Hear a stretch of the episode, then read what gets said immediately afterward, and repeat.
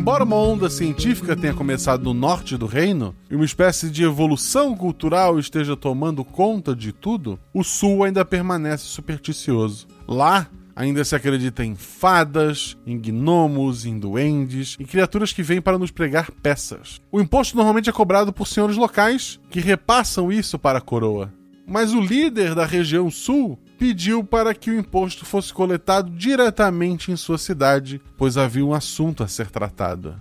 O que será que este homem tem a dizer aos coletores de impostos? O que será que o SUS reserva?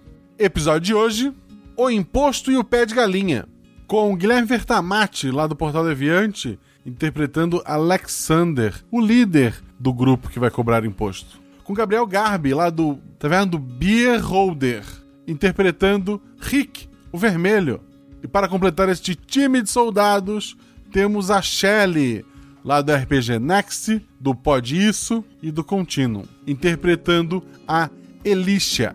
O Realidades Paralelas do Guaxinim é um podcast de RPG onde cada aventura é única. Ele usa um sistema adaptado de lasers e sentimentos, que basicamente cada jogador possui apenas um único atributo, que vai de 2 a 5. E sempre que precisa realizar uma ação física ou um ataque, rola dois dados de seis lados e precisa tirar seu número ou menos. No caso da Elisha, o personagem da Shelley, que tem o atributo 4, se ele for atacar alguém ou correr, ele precisa tirar 1, 2, 3 ou 4.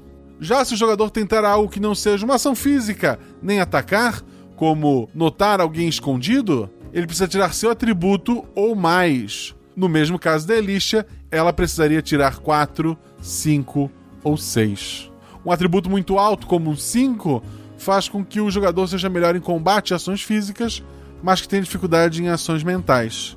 O oposto também é verdade. Não esqueça de nos seguir nas redes sociais, arroba Marcelo Gostin, arroba RP Guacha, lá no Twitter. Ótima aventura para vocês!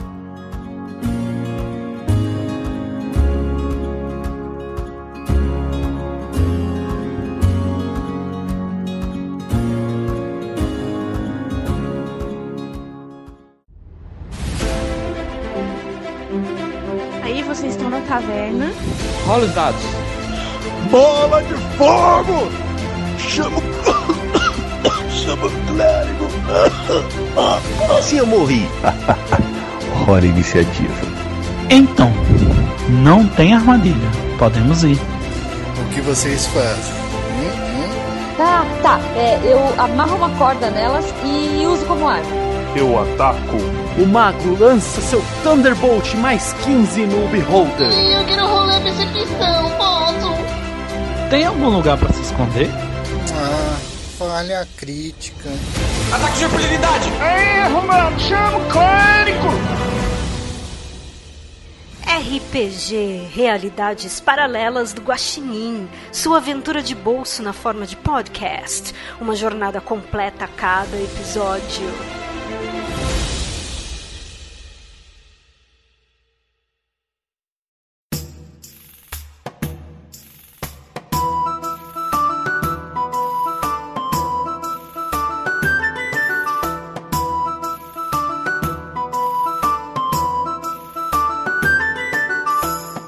Reino de vocês é muito próspero e rico.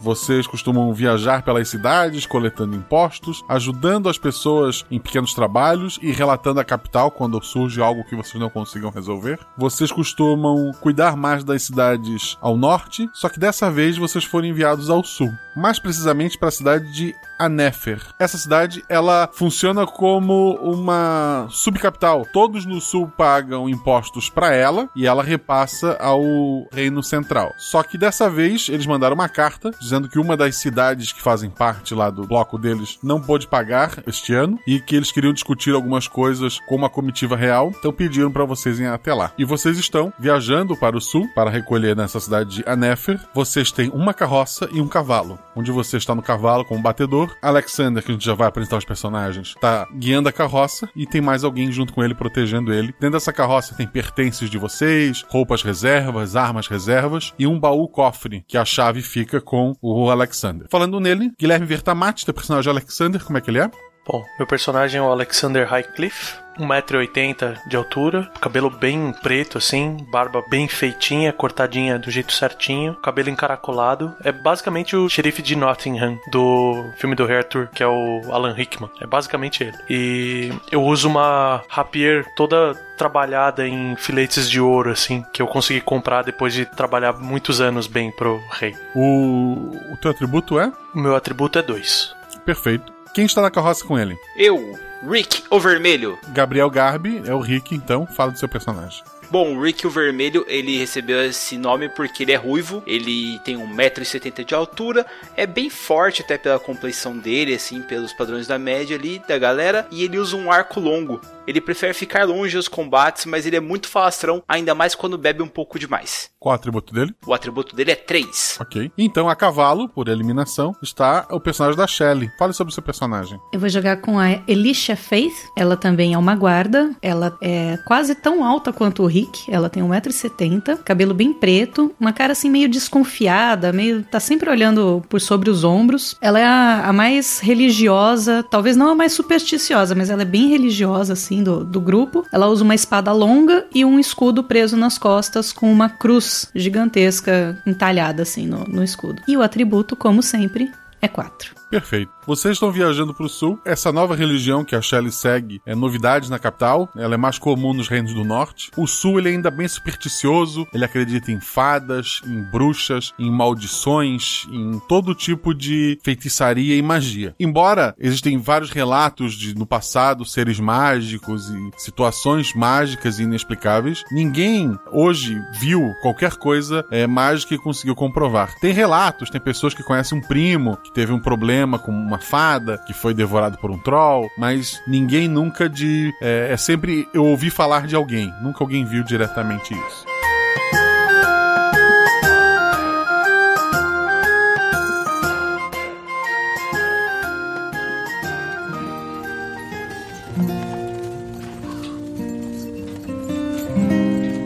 Vocês já estão viajando alguns dias, passam por, passaram por algumas fazendas, algumas cidades menores que vocês não precisam cobrar o imposto porque o imposto já foi ou direto para a capital ou para a Nefer. Então vocês só são cumprimentados, vocês talvez parem algumas perguntas como é que tá a situação e todo mundo fala de boas colheitas, tá vindo uma fase muito boa. A região sul ela é bem, é, o solo é bem fértil, então não costuma faltar riquezas ali. Vocês já estão há algum tempo na estrada quando vocês avistam na beira da estrada, longe de qualquer cidade, uma senhora uma uma, uma pequena carroça puxada por um burrinho e dois homens importunando ela. Um deles está segurando as rédeas do, do burrinho e o outro está tentando tirá-la da carroça. E eles estão usando uniformes como soldados do reino que vocês trabalham. Eu, eu acredito nesses uniformes? Joga dois dados. A mais burra dos três. seis e dois. Mais seis é um acerto é o mais baixo nível de soldado que vocês têm ali. É, eles patrulham as estradas em busca de bandidos, em busca de problemas, e esses dois estão ali é, incomodando aquela senhora. Tu nota que amarrado próximo a algumas árvores, numa parte mais com sombra, tá os cavalos deles, mas eles estão ali naquela carroça. Eu vou parar a carroça um pouco afastado e eu vou falar pro Rick: Rick, fica aqui com a distância, me dá a cobertura. Claro, chefe, tá na mão. Saquei meu arco e fiquei em posição em cima da carroça mirando nos meliantes. Eu vou descer ali. O que está acontecendo aqui? O, os dois notam o arco, notam vocês bem armados. Essa senhora está vendendo produtos que não funcionam. Em uma fazenda próxima reclamaram de um óleo curativo que não cura ninguém. Estamos apenas tirando das ruas essa charlatã. É, é uma velhinha bem, bem curvadinha já. a carroça dela é cheia de vidrinhos, de, de coisinhas lá, de pedaços ressecados de, de, animais. Tem um cheirinho estranho que vem de tudo que ela produz ali, mas é uma senhorinha. Minha senhora, onde a senhora mora? Eu viajo pelas estradas vendendo os meus produtos. Você não é da região? Eu sou dessa região e de lugar nenhum. Bom, eu preciso, antes de mais nada, saber se você está em dia com os seus impostos, pois comercialização de qualquer tipo exige alguma coleta de taxas. Nunca me foi cobrado nada. Eu vou chegar mais perto dela, assim. Ela, ela parece que tá intimidada também, ou não, com a, com a nossa presença? Ela tá ok? Ela tá descabelada e tá bem assustada. Tá. Eu vou falar para os dois guardas então. Eu falei: Deixa conosco. Nós resolveremos isso. Eles olham para ti, olham para os outros. Tudo bem, chefe. eles se afastam em direção aos cavalos deles. Vou fazer um sinal pra Elisha e o Rick se aproximarem também. Ô chefe, eu levo a carroça junto ou não? Sim, sim, traga a carroça. E aí, ei, ei, vamos, vamos, vamos, vamos. Muito obrigada. Muito obrigada mesmo. Minha senhora, sobre esses produtos que a senhora está vendendo. Estamos sozinhos agora. Eu quero, eu quero passar a imagem pra ela assim de conforto. É, sobre esses produtos, você realmente tem enganado? Nunca! Eu apenas vendo coisas que funcionam. Eu acredito nela ou não? Rola dois dados. Um e quatro. Tu não acredita que funcione. Ela parece acreditar que o que ela vende funciona. Entendi. Parece que ela tem algum saco de ouro, alguma coisa assim com ela. Visivelmente não. O que acham, colegas? Ah, chefe, eu acho que é uma idosa qualquer, né? Coitada dela. Deixa ela em paz. Elisha? Eu dou, ainda montada no cavalo, eu dou a volta na carroça assim, eu olho pra dentro os vidrinhos. O que exatamente a senhora vende? Eu vendo amuletos de proteção contra fadas, espíritos, fofocas, poções diversas e incenso. É. Alguma coisa pra furúnculo? Ela mexe nas garrafinhas. Esse óleo aqui é ótimo para o seu problema. Quanto que é? Vocês são meus salvadores. Podem ficar com ele. Ótimo, muito obrigado! Peguei o, o bagulho pra furúnculo. Nunca sabe quando você vai precisar. Eu acho que você já tá precisando, meu amigo. Eu dou aquela olhada pra cima, assim, do tipo. "Ah, Minha senhora, volte para suas terras, volte para o seu reino. Aqui, cada vez mais, estamos percebendo como essa, essas crenças estão se mostrando apenas rumores. Eu nunca vendi tanto quanto aqui no sul. Acho que aqui o reino das fadas ainda é muito presente. Bom, minha senhora, só digo pra você tomar cuidado aí, porque nem todos os soldados são legais como a gente. Então, querendo ou não, se as fadas não te protegerem, aqueles caras ali, aqueles sacanas que estavam aqui te importunando, vão continuar te importunando. Então, assim, tenta ficar na miúda ou volta lá pro norte, que é mais fácil. Se assim sugerem, vou seguir para o norte mesmo. Vocês estão indo para o sul? Sim. Então eu tenho um último presente para vocês. Ela, ela tira do, do pescoço um colarzinho e na ponta desse colar tem tipo um pé de galinha ressecado. Isso aqui é contra espíritos. E, e ela oferece pro, pro Alexander. Eu vou pegar com a cordialidade. Obrigado, senhora. Agora siga seu caminho, pois não podemos ter rumores de que estamos deixando vendedores à solta por aí sem pagar seus devidos tributos. Sim, muito obrigada. Muito obrigada. Vamos, madruguinha? Vamos? Assim que ela vira as costas e, tipo, já tá um pouquinho mais longe, eu, eu dou aquela última olhada para aquele pé de galinha. Tô, tipo, aquele meio sorriso de, tipo, putz. E entrego pro Rick, que deve ficar mais feliz que, com, que eu com isso aí. Coloquei o amuleto de pé de galinha e deu uma cheirada no, na poção contra furúnculos. Ah, o, o pé de galinha não tem cheiro ruim, mas o, a poção do furúnculo tem. Cara, é pra curar furúnculo, não deveria ser muito bom isso daí. Protegido contra espíritos e furúnculos. Ele cura a sua alma e as suas frieiras.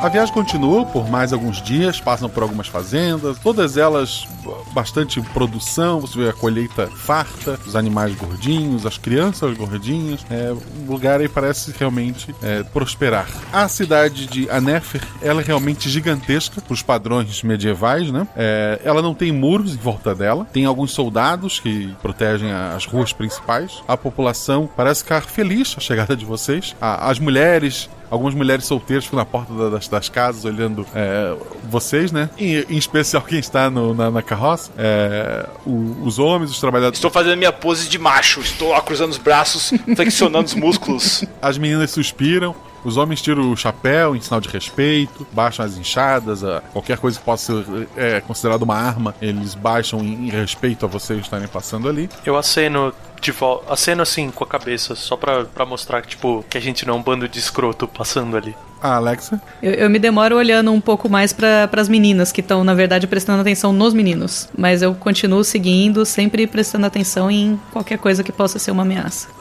Vo- Vocês chegam até a maior casa da, da, da cidade, ela fica no centro, de frente a uma praça. Guaxa, antes da gente chegar, ah, a gente observa alguma coisa diferente, assim? Porque a gente viu que tá todo mundo muito gordinho e tal, mas a gente vê, por exemplo, tem algum templo da. Templo não, mas um, um local de culto, de rito específico, assim, que apesar de eu não crer, eu sempre olho, né? Sempre tô, tô mergulhado nesse mundo, então eu teria uma ideia o que que eles cultuam ali. Então, na, na praça tem uma estátua de uma mulher parece ser uma deusa da, da natureza.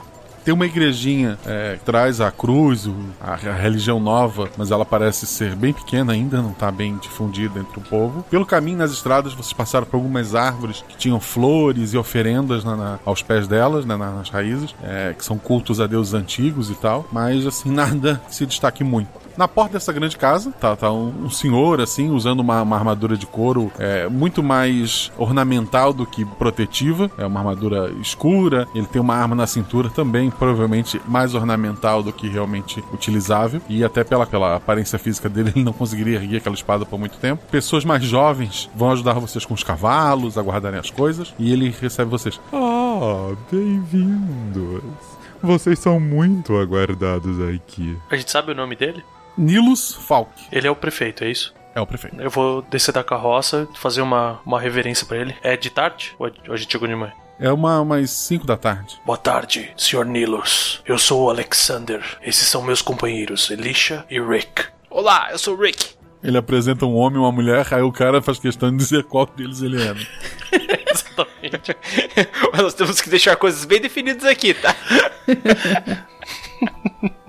Ele dá um passo pro lado, convida vocês a entrarem, né? Soubemos que estão tendo problemas aqui. Queriam negociar, gostariam de conversar. Sim, tem um assunto importantíssimo para tratar com os senhores. Mas antes disso, vocês devem estar cansados. Por favor, sentem aqui. Ele aponta alguns sofás, assim, bem confortáveis pra vocês três. Sentei. Eu não me sento. Eu me sento no lugar onde eu consiga ver a maior parte do, do cômodo. Tipo, eu, eu não vou me sentar de costas pra nenhuma tapeçaria, nem nada, assim. Posição do poderoso chefão no, no restaurante. Perfeito. Alguns criados entram com bacias d'água. Eles, a- eles vão fazer isso, vocês podem pedir ou não. Eles estão tirando os sapatos de vocês pra lavarem os pés, pra fazer uh, uma limpeza nos, nos pés de vocês. Não.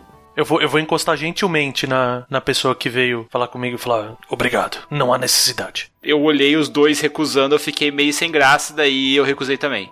E colocou o sapato de volta. É, eu já tinha até tirado o sapato, porque tá cheio de frieira, de, de furúnculo, Furúnculo. mas beleza. Ele já tava tirando o frasquinho, né? Ó, aproveita que você vai lavar, já passa esse aqui também. Aí, como todo mundo chegou e falou não, não sei o que e tal, eu fiquei quieto. O prefeito fica meio constrangido, né? Que até agora ah, não funcionou a bajulação dele com vocês. Vocês gostariam de comer alguma coisa? Ah, sim, seria ótimo. Eu vou virar pro Rick. Rick, o que, que você quer comer então? O que tiver de melhor, nós estamos há sete dias só comendo ração. Cara, é, é que a gente vai ser rei. Você viu o tanto de mulher naquela cidade, rapaz? Eu vou, eu vou virar pro prefeito e falar: Alimente meu, meu caro Rick com o que tiver de melhor. Pra mim, apenas um pouco de pão e um pouco de vinho. O mais aguado que você tiver. Ele olha pra Elisha. E você? Eu estou bem, obrigada. Ele pede pros criados trazerem o que foi pedido, né? Ah, então. São dois assuntos que quero tratar com vocês. O primeiro é que Sune, a cidade mais ao sul, deveriam nos pagar 100 moedas e pagaram apenas 50. Eles afirmam estar passando por uma maldição. Dizem que suas plantações não conseguem produzir tanto quanto a das outras cidades. Uma desculpa simplória, me permite dizer. É fácil culpar espíritos por sua inaptidão para os negócios. O segundo assunto é sobre a nossa cidade, que hoje se chama Anéfer, em homenagem a um antigo prefeito que tivemos aqui. Mas a família Nefer já não está no poder há tanto tempo e eu pensei, hum, talvez, talvez não seria a hora de mostrar que evoluímos? Um nome mais poderoso, talvez. Talvez Falk. Afinal, já são três gerações no poder. Falk. Falk combina muito mais com o reino moderno. A Nefer me lembra, não sei, Um nome de doença? Como, como que é o nome dele? É Mi Nilus? Nilus Falk. Nilus Falk. Meu caro Nilus, qual o nome da deusa a qual cultuam aqui? Aquela estátua maravilhosa que eu vi na praça. Lorian. Vamos fazer o seguinte. Primeiro vamos resolver a problema- questão das taxas. Mas vamos conversar apenas depois. As taxas dele estão em dia?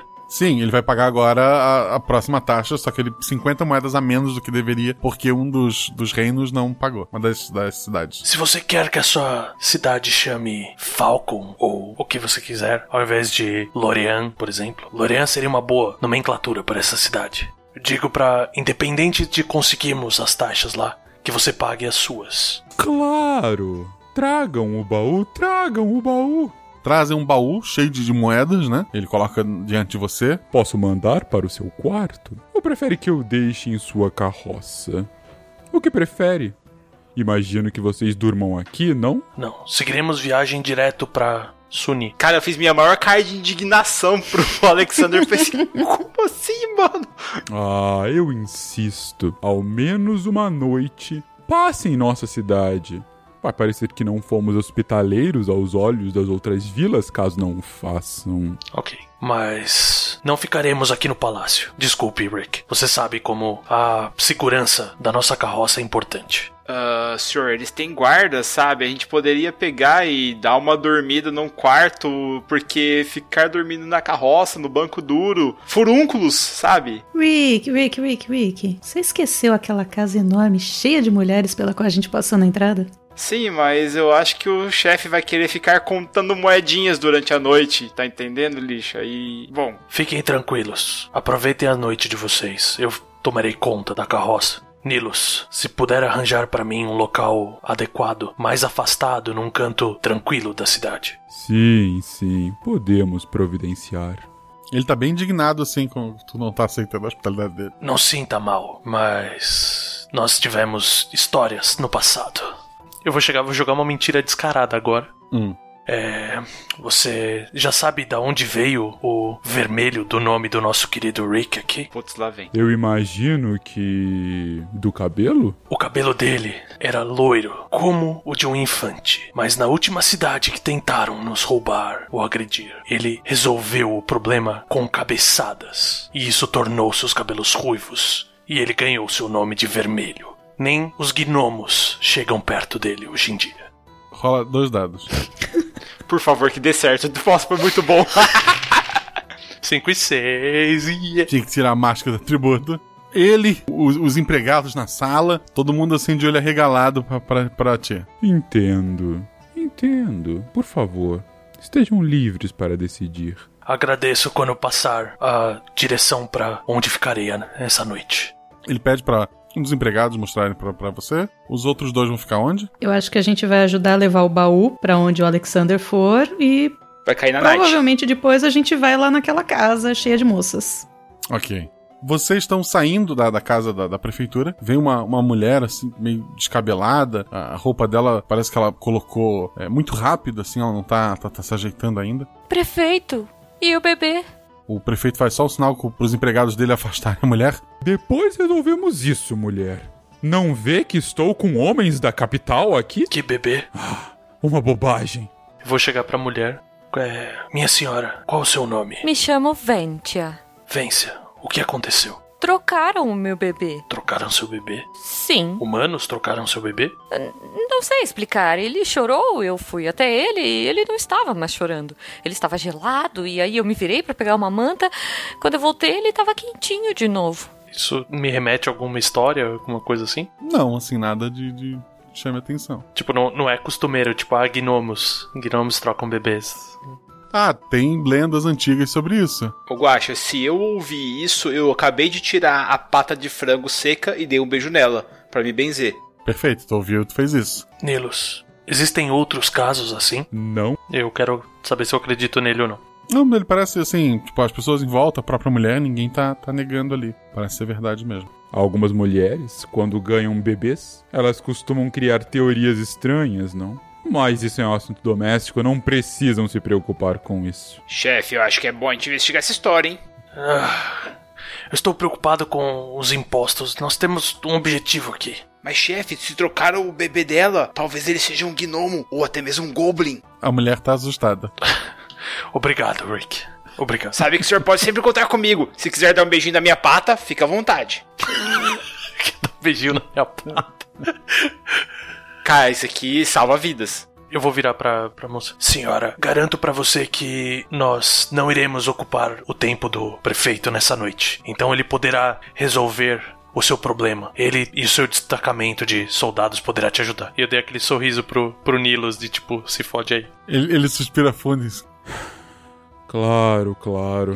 E a gente segue. Ok. Ah, cada um vai pro, pro lugar que tinha dito que ia ir. A noite vai passar tranquila. Ele pagou certinho? Tá certinho, tu faz lá a contagem, tá tudo certo. Faltam 50 moedas, mas como ele explicou, essas 50 moedas é que tá faltando do da cidade de Suni, que só pagou metade. Uhum. Tu dorme lá, não tem incomodação nenhuma durante aquela noite. Já o Rick e a Elisha, festa a noite toda, se quiserem, né? Como é que eles vão, vão beber, vão dançar, Tudo. vão aproveitar a noite? Always. Enquanto a gente não voltar tríbado pra casa, a gente não vai estar satisfeito. Não, eu, eu vou com moderação pra conseguir depois. É. O meu, Direcionar o me- o meu melhor amigo da noite é o cavalo da Elisha, porque eu vou grudar nele depois pra ele me levar até o Alexander. Eu imagino o, o Rick festejando, cara, falando, foram 200 cabeçadas e abraçado com duas mulheres, assim, ah, bebendo. sim, é. A, a partir do momento que tu chega na, na taberna local, a, a tua história já te precedeu. Pô, a história já correu a cidade e tá todo mundo comentando. Melhor bar do ever, cara. Nada como uma boa fofoca pra movimentar a cidade.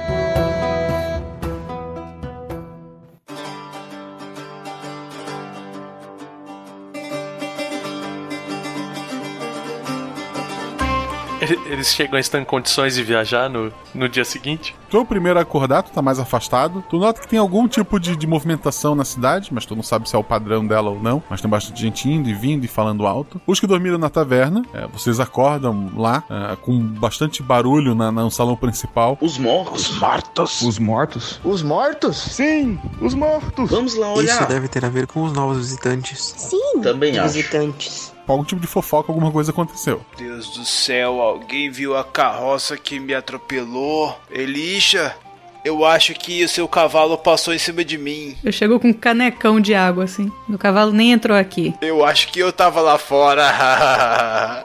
É, não, é que aquela mulher tinha mais ou menos o tamanho do meu cavalo, mas tá tudo certo, você vai ficar bem. Eu entrego um canecão de água Por que assim. pra você ele. faz isso comigo, Elisha? Eu sou seu irmão. Tomei aquele golão d'água, joguei água na cara assim, e daí eu falei: eles falam alguma coisa de mortos? Eu acho que é melhor a gente verificar isso daí e ver se o Alexander tá bem. Ok, vamos lá então. Precisa de ajuda pra andar? Ah, não, eu acho que eu estou em condições. Eu vou chegar no máximo na porta, tá? Eu, tô, eu não vou me afastar do, do ouro. Ainda na taverna, vocês dois descem lá as escadas. O pessoal tá tomando de jejum, o lugar serve como. Funciona 24 horas, sempre alguém comendo, servindo alguma coisa ali. É, o pessoal para de falar quando vê vocês. Para assim, aquele, o pão no meio do ar, sabe? Uhum. Assim, tipo, todos param. Silêncio? Não existia naquela época, mas o, o disco daquela riscada, né? Isso. Que história é essa de mortos? Os mortos levantaram e foram embora. Como assim? No cemitério, a senhora Maria foi levar flores pro filho e ele tinha ido embora. Tá, ela chegou lá e tinham túmulos vazios. Isso, túmulos vazios, sim. Isso é bem diferente de mortos levantarem e ir embora. Mas eu não vejo outra explicação. Tem várias explicações possíveis. A Elisha tá se benzendo em segredo, assim, né? É lógico, né? Eu, eu até penso assim em, em fazer uma pequena pregação ali, mas aí eu lembro do meu dever para com o chefe Alexander. Vamos, Rick. Vamos que a gente precisa ver se o nosso chefe tá bem. Vocês vão pro cemitério ou pro, pro Alexander? A gente vai pro Alexander. O Alexander tá lá olhando pela, pela carroça, vê os seus amigos, os seus é, funcionários, né? Não, amigos, amigos. Os dois. É, essa movimentação é normal nessa cidade? É a nossa primeira vez aqui também, mas tá, o povo tá tudo maluco lá falando que os mortos levantaram e saíram andando e um monte de baboseira só porque uma velhinha lá encontrou os túmulos vazios no cemitério. Mais um caso de assaltantes e túmulos. É bem provável. Ou alguém querendo fazer alguma gracinha, vai saber. Será que não devemos dar uma olhada nisso? Em túmulos vazios? Apenas antes de sair da viagem para Suni, nós podemos perguntar um pouco a respeito. Eu acho que tudo tá envolvido com o bebê trocado. O bebê trocado, os mortos se levantam, aquela mulher enorme pulou em cima de mim, tá tudo envolvido. Pelo menos uma dessas coisas é culpa sua, Rick. Nossa, sério, vocês são muito cruéis comigo. Eu não sei o que eu fiz para merecer esse tratamento. E balança minha cabeça. Eu dou um tapinha no ombro do Rick assim. Próxima vez talvez você queira pagar um pouco melhor. Será que é seguro deixar o, o ouro ali? Eu me sinto seguro disso? Tu sente seguro assim, é um, tu tem um baú com uma tranca muito boa. Tu confia ali e tá na cidade. E Né? a carroça também é, é possível de se trancar, né? E também É, você falou de daquelas um cara que fechadas. você tá comprando um cara que matou uma galera na cabeçada. Eu acho que. É. Por terem roubado. É, então. Então vamos dar uma. Era, era a ideia, era essa mesmo. Vamos trancar todas as coisas então. Vamos até o cemitério lá. Deve ser onde tá a maior parte do burburinho. É, bastante gente lá no cemitério olhando e tal. Realmente não são todas as covas, são pelo menos uma- umas 20 delas estão abertas. E rola dois dados. O Alexander. 6 e 5. Perfeito, tinha que tirar mais que o teu atributo, o teu atributo é 2, 6 e 5 são dois acertos. As covas foram abertas de fora para dentro, alguém cavou todas as covas. Apesar de todas a pessoa- as pessoas da população estar acreditando que os mortos saíram e levantaram, alguém de fora cavou os buracos. Eu vou chegar pra, pra Elisha e pro Rick. Vejam aqui, ó, essa terra saiu de fora pra dentro. Meu Deus do céu, beijei minha pata de galinha novamente. Ai, meu. Você vai beijar essa pata de galinha toda vez que a gente falar de ladrão de covas? Cara, tá na cara. O bebê trocado, a mulher da taverna, os mortos se levantando. Você, Alexander, você, você não tá acreditando, cara. Isso são obras das fadas. Elas estão se revoltando contra a gente. O, o Nilus tá ali. Eu vou, eu vou dar uma olhada em volta, assim, do tipo. Enquanto o Rick fica maluco ali. O Nilo está chegando com os soldados dele, ele tá preocupado. Ah, já estão aqui como esperado de tão nobres cavaleiros, não? Que acham que aconteceu? Os mortos foram embora sozinho? Com toda certeza. Eu vou afastar o Nilus. É, mas é bom, é bom o Rick tá falando isso, porque todo mundo fica pasmo ali. Eu vou afastar o Nilus um pouco. Nilus, as pessoas enterradas aqui eram ricas? Não necessariamente. Porque essas covas, elas foram cavadas. Não foram os mortos que levantaram. Mas por que alguém roubaria corpos? A cidade é sua? Eu gostaria de saber isso. Não somos um povo do deserto. Ninguém é enterrado com suas posses. E mesmo assim, se quisessem roubar um objeto, por que não levar só o objeto? Bom, aqui disseram que o sul é cheio de superstições. Vocês já ouviram falar em necromancia? Tipo. bruxos? É, o pessoal que usa pedaços de corpos ou órgãos, ou seja lá o que for, pra fazer magia. Como se isso existisse. O amigo de vocês tem um pé de galinha no pescoço. É, e ele vai continuar beijando aquele pé até ele precisar usar aquele creme pra furúnculos. Na boca. Na boca. Ei, eu estou aqui! Do que a gente viu, sim, eu percebi que a cova tinha sido cavada, mas tem traço de arrastado, alguma coisa assim? Não, até porque metade da cidade passou por ali agora, também pisotearam tudo. Né? É o que eu temia também. Elisha, será que devemos falar com o clérigo local? Talvez perguntar para ele se existe alguma disputa, alguma rixa entre as religiões, pois eu imagino que o costume de enterrar dessa maneira, num cemitério, desse, dessa forma, seja algo mais próximo da sua religião do que a do Rick. É, embora nenhum deles tenha uma cruz com eles, tá? Não, mas eu achei que era um cemitério tipo de tipo da igrejinha. Você falou da, da igrejinha, fiquei com, com o cemitério na cabeça. Uhum. Não, é, é, é misto, é um cemitério só pra cidade toda. Uhum. Um cemitério ecumênico. Uhum. Ecumênico. Uau. Boa. Bom, a gente pode até conversar com ele, mas essa igreja parece tão nova. Não, não acho que ele vai ter muita informação, mas. A mulher do bebê trocado tá no meio da galera ou não? Não. Nilos, o que aconteceu com a senhora de ontem que alegava sobre o bebê trocado? Eu fui pessoalmente à casa dela junto com o curandeiro e é um bebê normal. A mulher é doida, doida. E vocês têm algum ancião ou um druida da cidade que possa nos ajudar com informações? Temos alguns idosos, mas ninguém ligado à religião antiga. Tá, É só um away, então. Só tá aquele, a, a galera ali não tem mais nada. Não tem, tipo, não pegou fogo, não tem nada assim, né? Ah, não. Só os corpos sumiram. O que acha de seguirmos viagens? É, A gente não tem muito o que ajudar aqui. Corpos sumiram, o bebê ficou frio, ficou quente, ficou frio. O que, que a gente pode fazer aqui? Senhor, eles podem estar indo para o sul. Imagina só uma multidão de cadáveres andando para o sul com um bebê trocado. Isso será terrível. E a mulher da taverna, não esquece dela. Isso! Ela é líder, tenho certeza. Bom, é pra lá que a gente vai. Eu vou botar a mão no, no ombro do Rick. Eu falei, você foi genial. Vamos até a, a porta da cidade pra ver se os mortos realmente levantaram e saíram. No que seria a estrada, alguma coisa, deve ter pelo menos a marca de passos, tentar dar uma volta ali. Rola um dado. Se os mortos seguiram a estrada, vai ser ótimo. É porque eu, eu, eu não estou acreditando que os mortos seguiram a estrada, né?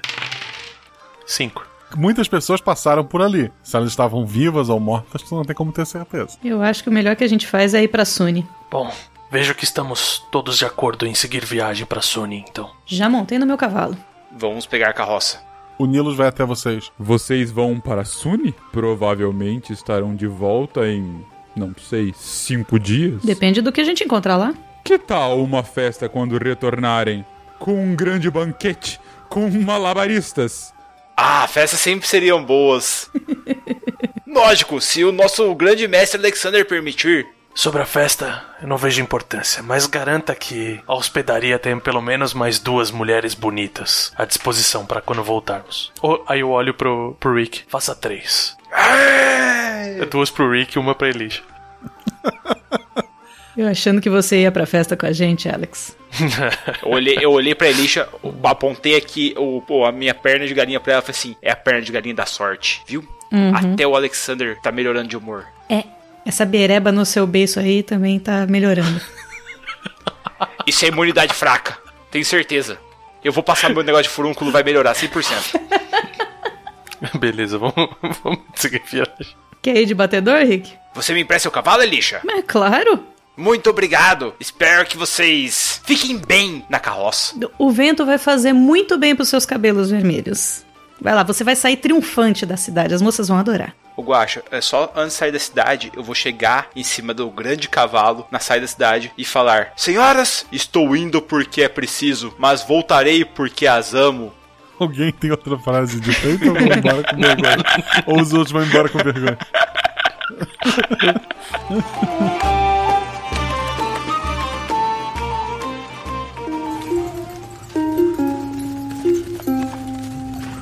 Vocês seguem então viagem, passa a manhã, passa o período da tarde, o sol começa a se pôr no, no horizonte, todos rolam um dado. Dois. Tirei meu atributo. Meia dúzia. 5. O meu atributo é 3. Todos conseguiram. É, não tá na estrada, mas em paralelo a ela, uma multidão de 20 pessoas caminhando em direção ao sul. Eles estão caminhando normal ou eles estão se arrastando?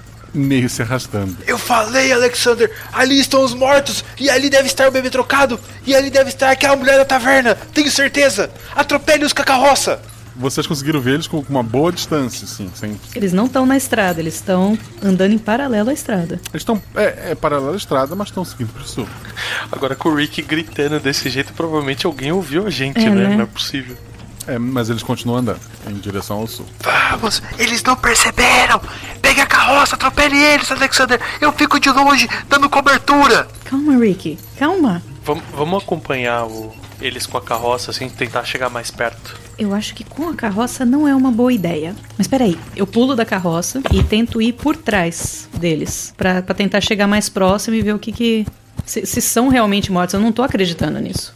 Tá. Tu, quando te aproxima, tu sente um cheiro de podre vindo Ugh. deles. Tu vê que algum deles estão realmente apodrecido, com um pedaço da, é, da pele, da, da carne já caída. E tu tem certeza absoluta que eles estão mortos. E seguindo pro sul sem, sem olhar pra trás, sem, sem. Só sentido sul mesmo. Tá, eu me distancio deles em silêncio. Pro, pro sul é o mar? Ou, é, ou tem alguma montanha? Tem, tem, tem alguma coisa que, que caracterize o sul, assim?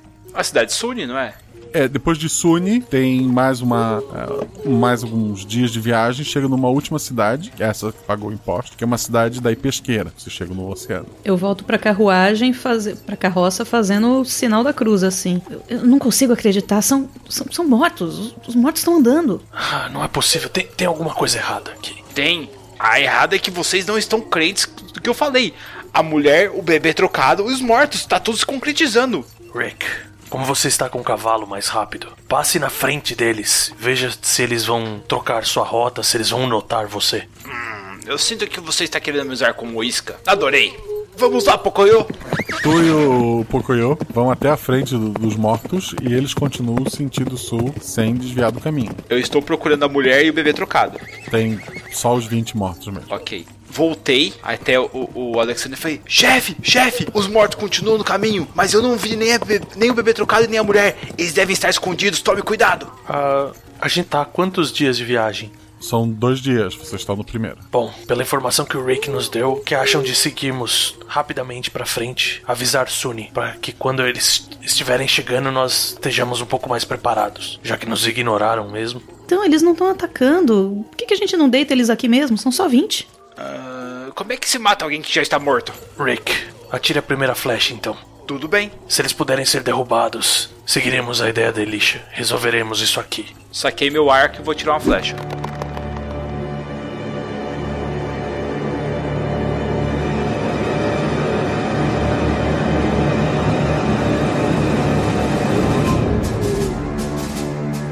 Pode, a cada rodar tudo, pode atirar duas flechas na sequência. Ah, tá. Então. Tu vai atacar uma flecha só ou tu já vai fazer o ataque completo? ah, duas flechas, tá completo.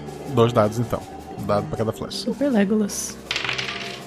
4 e 2. O meu número é 3, eu acertei uma, eu acho. Uma das flechas acerta o braço de um do- dos mortos e ele continua andando sem, sem ignorando a flechada. A outra flecha acerta a cabeça de um deles e ele cai. Os 19 que estão em pé param de andar e olham pra vocês e começam a caminhar em direção à carroça. Bom, é pra isso que eu trago vocês. Divirtam-se. Já pulei pra baixo da carroça, segurando o meu belíssimo escudo. Eu vou tentar me afastar com a, com a carroça, fazendo o máximo de barulho possível, assim, pra ver se eu consigo dividir o grupo deles, pra ver se alguém me, me segue ou alguma coisa assim. Dois dados. Dois e seis. Boa, garoto. Teu atributo é 2, precisava tirar mais do que isso. Tu faz muito barulho e os zumbis parecem identificar a carroça como o maior problema deles. E eles continuam indo em direção à carroça, ignorando os dois. Tu dá um dado a mais no ataque de, de cada um do- dos teus Ei. colegas. Elisha, ataque. Eu vou tentar pegar o- os que estão mais na beirada e vou tentar cortar a cabeça deles. 6, 4 e 2. São dois acertos e um erro, né? Sendo um acerto crítico. Um acerto crítico foi um golpe com a espada que tu acaba decapitando dois ao mesmo tempo. É, depois, um terceiro ataque, tu estoca a espada no pescoço de um deles e ele também cai. E a última espadada, tu ataca o ombro de um dos zumbis, mas o, o corte nem sangue saiu. Ele estava bem apodrecido e ele não sentiu nada. Então, tu derrubou três deles, faltam 16. Ah, o Rick, uma ação. Antes dos zumbis fazerem alguma coisa. Eu vou continuar é, correndo com o cavalo, né, pra manter a distância e vou continuar tirando flechas neles. Ok, três dados. 2, 5 e 4. O cavalo tá balançando e tu usar flechas parece não tá te ajudando muito. Tu acaba derrubando um só, tu ataca três flechas, mas só uma acerta a cabeça de um deles. Tem 15. E o único alvo próximo a eles é a amiga de vocês, mas só cinco vão atacar ela. Só 5. O atributo deles é 3. Eu tirei 2, 6, 4, 5 e 4. Um único acerto. É, só um deles consegue morder o braço da, da Elisha, os outros acabam mordendo o escudo, ou, ou mesmo não conseguem chegar próximo. E a ação agora é do Alexander. Eu tenho alguma fonte de fogo? Tem lampião e óleo de, de lampião com você. O lampião tava, tá aceso? Tá, porque já, já, tinha, já tava anoitecendo, né? Então eu vou. tô pensando se eu vou pôr em risco a Elisha ou não fazendo isso. Você só escuta ela gritando de longe: Alex! Quanto que. que eu tô perto do Rick? É, não, ele, ele tá andando de cavalo, tu tava distraindo pro outro lado, vocês estão longe do outro. No que eu vi que eles estavam amontoando na, na Elisha, cara, eu virei a carroça, eu vou passar por eles com a carroça mesmo. Um bolo de galera, eu vou jogar a carroça contra eles. Ok, tu usa o atributo do cavalo, que é 4, Haha. e rola dois dados. Dois e um. Pelo, pelo tamanho da carroça e do cavalo, tu acaba atropelando quatro do- dos zumbis, faltam só 11. É a Elisha. É, eu, vou, eu vou gritar pra ela: sobe, sobe, sobe! Ok, vou fazer isso. Enquanto a, enquanto a carroça tá passando, eu vou, vou pular na carroça. Tá. A tua prioridade nesse, nessa rodada é atacar ou pular, pular na na carroça? Porque eu, eu percebi que eles estão vindo muito pra cima de mim eu não vou conseguir dar conta de todos. Então tu rola dois dados pra pular e um dado pra atacar. Quatro e três. A hora que a carroça passa do teu lado, tu segura na lateral dela e já sobe em segurança ali. Tu tá com uma mão livre, tu pode. ah, Tu guardou o escudo, Sim. né? Tá com uma mão livre, tu pode atacar com a espada. Então eu ataco o que tiver Um dado só daí. tentando morder meu ombro e eu tiro um. O, com o movimento da carroça é muito fácil cortar a cabeça do, do morto-vivo e faltam só 10. E agora é o Rick. Continua atacando com três dados? É dois só. Dois e seis. E agora são nove. Uma das flechas acerta a cabeça dos meus zumbis. Vocês estão todos longe. Tem um zumbi agarrado atrás da carroça. Mas a carroça se distanciou, o Rick tá longe, vocês não estão lá no meio do, do bolo todo. E os outros zumbis só estão metade indo em direção ao Rick, metade em direção à carroça, mas ninguém alcan- alcançou. Ação do Alexander. Eu posso aguardar a minha ação pra, pra ele poder atacar primeiro? Pode. Ele tira esse caroneiro da minha carroça. Tá, segura aí, mas eu acho que é melhor a gente ir pro sul mesmo. Esses bichos aqui não, não dá pra atacar de perto, não. Eu só não quero levar um deles comigo. Seria uma boa prova, viu? Porque eu ainda tô com dificuldade de acreditar nessa porcaria. No que ela falou isso, eu pus a mão na, no braço dela assim, tipo, boa ideia. Ataque os braços, não a cabeça. Eu faço um arco com a espada pra, pra cortar um. Sei lá, pra tentar derrubar esse bicho aí da carroça. Derrubar sem cortar a cabeça? É, não, eu vou cortar a cabeça, porque ele vai estar tá podre e a gente vai levar um corpo, sei lá. Tá. 2d6. Cinco e o quê? Quatro, que é o meu atributo. Que é um acerto crítico. Esse zumbi, ele cai da carroça, cai sobre um outro zumbi, batem a cabeça um no outro. E agora restam só sete. Quer fazer tua ação agora, Alexander? Ou não? Quero. Eu quero dropar pra trás, jogar pra trás a lamparina que tá acesa, pra ver se pega fogo na galera lá. Dois dados. 3 e 5. Tá pegando fogo, não queimou nenhum dos bichos. Tá. É o Rick agora. Dois uns. Um em um são dois acertos. Duas flechadas, cabeças são perfuradas. E agora restam só cinco. Eles não alcançam a gente, né? Porque a gente tá mais rápido que eles. Não alcança. É hora do cavalo de pau e partir pra meu atropelamento. Eli, será que conseguimos levar um? A sua ideia de levar uma prova viva parece interessante. Viva, morta, viva, qualquer coisa. Eu vou pegar uma corda aqui e quando você passar perto eu vou tentar catar um. Beleza. Vou tentar manobrar a carroça pra ela passar perto e tentar laçar um deles. Tá, quer passar ao lado, quer aproveitar e já atropelar alguns no, no percurso. Ah, a gente atropela, a gente passa por cima. Então, dois dados. Usa a força do cavalo. Um e três. Boa. Como o cavalo tava derrubando dobrado, quatro são destruídos, falta só um. A Elisha tenta laçar, são dois dados. Um e seis. Precisava de um acerto, tu laçou um morto. E nisso eu, eu pulo da carroça, que eu não vou ficar arrastando muito ele, que ele vai se desmontar todinho. Eu pulo da carroça pra, pra amarrar ele inteiro e tentar amordaçar, pra ele não morder ninguém nem nada. Esse zumbi em específico, ele tem um olho só no meio do rosto. Ui? Ao invés de dois olhos. Ele é um cíclope. É um- eu sei o que é um cíclope. Sim, conhece a lenda. Ele é um humano em todos os aspectos, mas ele tem apenas um olho na, no- na parte central. E a- ele tá bem, bem apodrecido. Ele parece que morreu há muito mais tempo que a maioria ali. Os outros, tu dá uma olhada por cima, tem dois olhos normais. Era só esse que tinha um olho só. a gente foi muito sorteado mesmo, né? Né? Caolho estranho aqui. Eu, eu consigo amarrar Rick, ele, né? Ajude a Elisha. Consegue amarrar. Ah, ela consegue sozinha? Eu ia. Ah, meu querido. Você duvida da minha capacidade. É por isso que eu trago vocês. É por isso que eu trago vocês. Eu achei que era por causa da minha pata de galinha. que você não tinha no começo da viagem. Bom, e aí? Quem, quem vai querer carregar nosso caroneiro aqui? A carroça. Ok, Rick, agora eu quero sua ajuda, porque eu não vou encostar nesse bicho mais do que o necessário. Deixa comigo, eu tenho algo que pode acabar com esse problema. Creme pra furúnculo. Eu destampei o creme furúnculo, dei uma fungada, fechei o frasquinho e guardei. Vamos lá, tô pronto. É, é muito útil realmente esse presente da senhorinha. Guaxa, quando ele chega perto, o, o zumbi nota o pé de galinha ou o pé de galinha faz alguma coisa ou não? Não, não faz nada. Tá, ok. Mas em defesa da senhorinha, era contra maus Contra espíritos. espíritos, não contra zumbis. O, o ceticismo vai, vai pelo ladrão muito rápido, né, cara? Não tem ateu em avião caindo. Vamos lá. É, então, exatamente.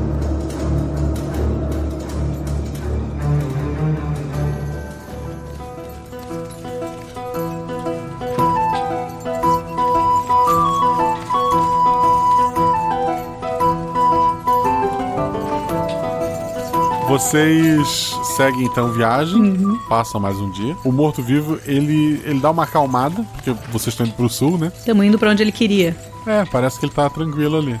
Eu tô aproveitando pra observar bem ele, tipo, além do olho, ver se ele tem, tipo, sei lá, dentes pontudos, se tem alguma outra característica atípica. Não, só o olho. Os dentes você nem conseguiria ver porque ele tá amordaçado. Ah, ah, tem razão. E apesar do de estar meio apodrecido, eu consigo ter uma ideia do se os trajes dele estão condizentes com aqueles que a gente viu na cidade lá. É, tá bem apodrecido, mas sim, parece sim. Condizente. Tocar até chegar em Suri. Mais um dia se passa, é, pouquíssimas fazendas. Acho que vocês encontram é, plantações secas, vacas magras. Ali parece que não está realmente é, tão próspero como o resto do, do reino. Suni é um amontoado de casas.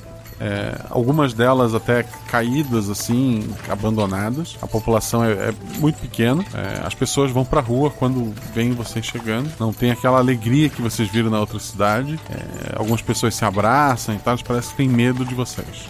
A, a carroça ela é fechada? É fechada. Eles estão eles com medo de vocês. Eles não viram a criatura. Ah, não, é. Mas eu, eu não quero que eles vejam a criatura mesmo. A gente segue direto até o que parece ser a, o, o prédio principal da, da cidade. Vocês chegam até o prédio principal. Tem, tem uma, uma senhora. Parece que ela é a líder local. Ela levanta a mão assim para que vocês parem, para cumprimentar vocês. Eu desço. A mesma cortesia que eu, que eu ofereci pro Nils, eu ofereço pra ela. Minha senhora, eu sou Alexander. Venho em nome do rei. Olá, eu sou Artana e falo em nome desta comunidade. Artana, esses são meus companheiros Elisha e Rick. Olá, eu sou o Rick. É, temos um assunto urgente e privado para conversar, se puder. Ah, eu já imaginava. Ela pede para vocês entrarem. Algum de vocês dois poderia aguardar com a carroça? Não quero que olhem a carroça. Lógico, a Elisha pode ficar aqui fora enquanto eu me esbaldo lá dentro. Ok. que filho da. Olha, sabendo que o Rick poderia começar a contar vantagens de ele ter capturado um zumbi se aparecer alguma mulher bonita, é, eu prefiro ficar do lado de fora mesmo. Vocês entram, o lugar assim, é móveis simples, né? Não tem, parece que não tem criados. Tem uma, uma menina mais nova que parece ser parente da, da Artana. Ela pede para vocês sentarem. Essa menina põe um bolo em cima da mesa, serve alguns copos de, de chá quente e. Eu sei que ainda devemos 50 moedas a vocês. Conseguimos alguma coisa, mas ainda falta dinheiro. Talvez possam levar uma vaca para completar o pagamento. Artana, por mais que eu gostaria de simplesmente cobrar as moedas e voltar para casa, algo aconteceu em Anefer. Vocês tiveram alguma situação aqui onde as os túmulos foram movidos? Tiveram algum caso de assaltantes de tumbas aqui? Assaltantes? Era o que faltava. Nossas plantas morrem. Nossos animais ficam doentes. Mas tumbas roubadas? Não, isso nunca aconteceu. Nós encontramos uma criatura estranha. Está familiarizada com a lenda dos cíclopes? Chefe, pergunta do bebê trocado, chefe. Sim, crianças trocadas por fadas e ciclopes são crenças antigas. E sobre o retorno de pessoas mortas à vida, o que pode nos dizer disso? Eu nunca ouvi nada do tipo, mas sobre ciclopes existe uma lenda de um herói, meio homem, meio ciclope, que salvou a região de um rei fada. Existe algum lugar que considera um lugar de poder aqui? Vocês têm um druida na cidade? Ou nas proximidades? Não, nosso druida foi para o sul. Ele, como grande parte da população, acredita que essas terras estão amaldiçoadas. Mas não sabemos por quê. Talvez devêssemos seguir um pouco mais ao sul, então. Existe alguma algum local de poder ao sul ou algum local sagrado? Qual era o local sagrado de vocês aqui? Existia um lugar antigo próximo de Anefer. Algumas pedras que os antigos rezavam, mas ninguém usa mais aquilo. Rick, precisamos falar apenas nós três. Rola um dado vocês dois. Três. Dois. Tá. O Rick não notou. O Alexander notou. O, o bolo na mesa, ele tá mofado. Provavelmente só o Rick comeu. Inclusive, ele. Claro que eu comi, cara. Eu tô usando uma pata de galinha mofada no pescoço. Tá tudo certo pra mim. É, é, claro, é. Tu notou, inclusive, no pedaço que ele mordeu ali. o, o bolo tá mofado. Minha senhora, o que está acontecendo aqui? Qual é a maldição de vocês? Eu não sei. Nossas terras não produzem mais como antes. Eu só viro o bolo para mostrar o lado mofado pra, pra ela, assim. Ela se espanta, ela pede para Ela faz sinal pra, pra filha dela tirar da mesa. Ah! Mil perdões! Quando foi que você fez esse bolo, filha? Foi hoje pela manhã. Então tudo está piorando. Tá não, tá pra comer, tá ótimo assim. Eu gostaria de convidá-la para ser completamente honesta conosco sobre esse local de poder e me falar quais as histórias que você tem sobre eles algo na crença de vocês que foi feito, vocês tiveram alguma festividade diferente ou algo assim que poderia não ter agradado os deuses? A maioria das pessoas aqui foi convertida à nova religião. Ninguém mais cultua as religiões antigas. É tudo tratado como superstição. Será que isso ofendeu as fadas? As pessoas contam que a Nefer sempre foi o local onde a parede com o mundo das fadas era mais tênue. Eu concordo. Rick, vamos falar com a Elisha. Ok, devemos. Eu, eu saio e bem baixinho eu explico pra Elisha tudo o que aconteceu lá dentro. Ah tá, antes de, de sair, Artana te dá um saquinho com moedas. Aqui está tudo que conseguimos.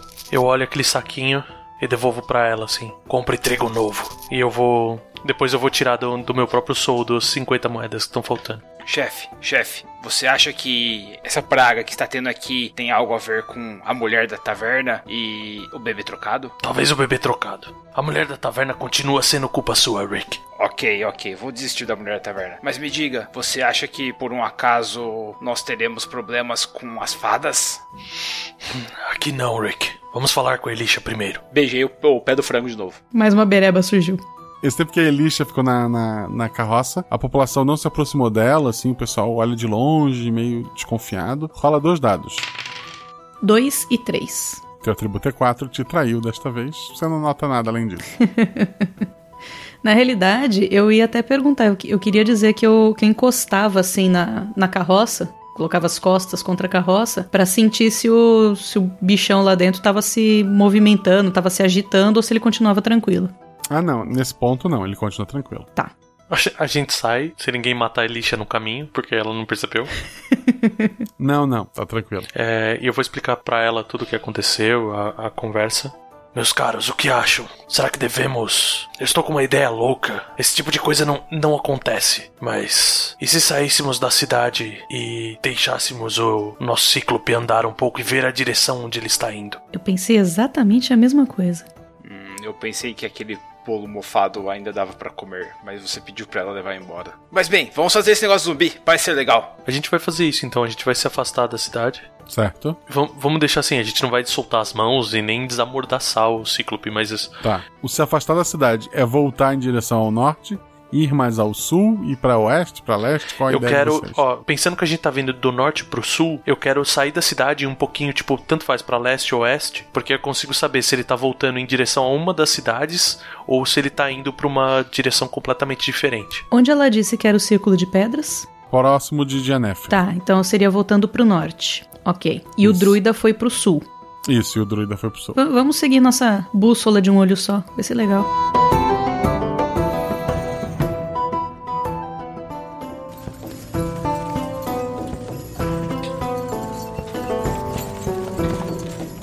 Vocês vão pra oeste. Realmente já, já é à tarde. Vocês soltam o, o zumbi cíclope é, morto-vivo. Ele, ele tá amarrado, né? As mãos amarradas. Soltamos as pernas pra ele poder caminhar. É, e amordaçado. Isso. E tem uma corda presa nele, alguém segura tipo um cachorro. Sim. Ele, ele vai em direção à cidade. Pets. Fala uma coisa pra mim. Eles não falaram que tinham. Você você me contou essa parte do, do cíclope herói, do cara de um olho só que era herói? Tenho certeza que é esse, esse espécime que estamos carregando aqui. Ah, é, ele tem cheiro de herói mesmo. É, eu quero ver a, a linha, a direção que ele tá andando e olhar naquela direção, ver o que, que tem na cidade naquele ponto que ele tá indo. Quão longe tu foi da cidade? Não muito.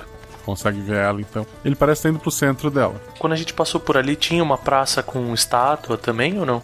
Uma praça simples com um banquinho e uma árvore. Alex, você quer ir na frente e deixar a cidade avisada e a gente deixa ele andar à solta? Só pedir pra população se manter longe? É a ideia. Eu tenho alguma corneta, alguma coisa no na carroça? Na carroça deve ter. Bom, eu vou eu vou chegar e vou tocar a corneta quando estiver chegando e me direcionar direto pra, pra Artana, pra ela me ajudar a, a tirar as pessoas do caminho. Tá. E, tipo, enquanto eu tô fazendo isso, eu tô explicando pra ela o que, que aconteceu, contando pra ela o que aconteceu. Pra Artana. Pra Artana, é. Tu, tu volta, Artana. É estranho ter voltado. O que, que tu explica pra ela? Eu conto todo o que a gente veio e falo, Artana, agora o que precisamos é descobrir o que guia essa criatura. Por acaso você sabe o nome do herói Cíclope? Fério. Vamos ver onde se esse ser, essa criatura que prendemos no caminho é o Fério e se ele vai nos ajudar como o herói que era. Ela tá bem incrédula. Eu falo pra ela assim, eu falo, olha, eu quero acreditar menos que você, mas tá ficando difícil. Parece que essa vida toda fica jogando de volta quando a gente quer acreditar em alguma coisa, a vida nos traz de volta. E, meu, agora não tem jeito, agora tem que esperar chegar e eu vou continuar falando pra galera se afastar. A Elisha e o Rick estão indo com o, o Ciclope morto-vivo pra cidade, é isso? Isso, eu tô com um arco em prontidão, caso o Ciclope, sei lá, avance em alguma pessoa, alguma coisa do tipo. Ele vai andando em direção à cidade, em direção à, à casa principal, mas quando ele entra no, no que seria a cidade em si, ele para. Só para? Para. Eu dou um empurrãozinho no- nas costas dele, assim, pra ver se ele dá mais um passinho pra frente. Tu nota que o, o chão onde ele tá pisando é, tá lama, tá bem úmido. E essa umidade tá crescendo, assim. Eita, co- como se ele tivesse criando isso? Centrado nele, o chão que estava seco, bem seco, fazia tempo que não chovia, tá ficando la- lama, tá ficando lodoso e isso vai crescendo rapidamente. O raio, né, em volta dele. Elisha, esse, essa poça que está saindo do zumbi, é bom ou é ruim? É, tá cheirando. é, Tá cheirando melhor do que o Rick ou tá cheirando pior do que o Rick? Cheirando melhor que. Tá cheirando melhor que você. Então é bom. Eu já tô vendo eles, eu vi o, o zumbi parando. Tu viu que ele parou? Rola dois dados. 3 e 1.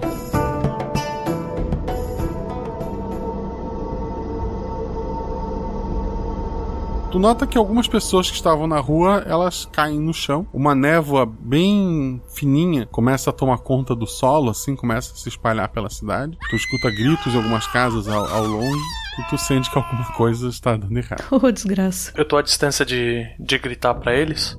Sim. Elisha, arraste-o daqui! Arraste-o daqui! pra já. Dou um puxão na corda bem forte pra, pra arrastar ele pra fora da cidade de novo. Tá. Rola dois dados. Elisha.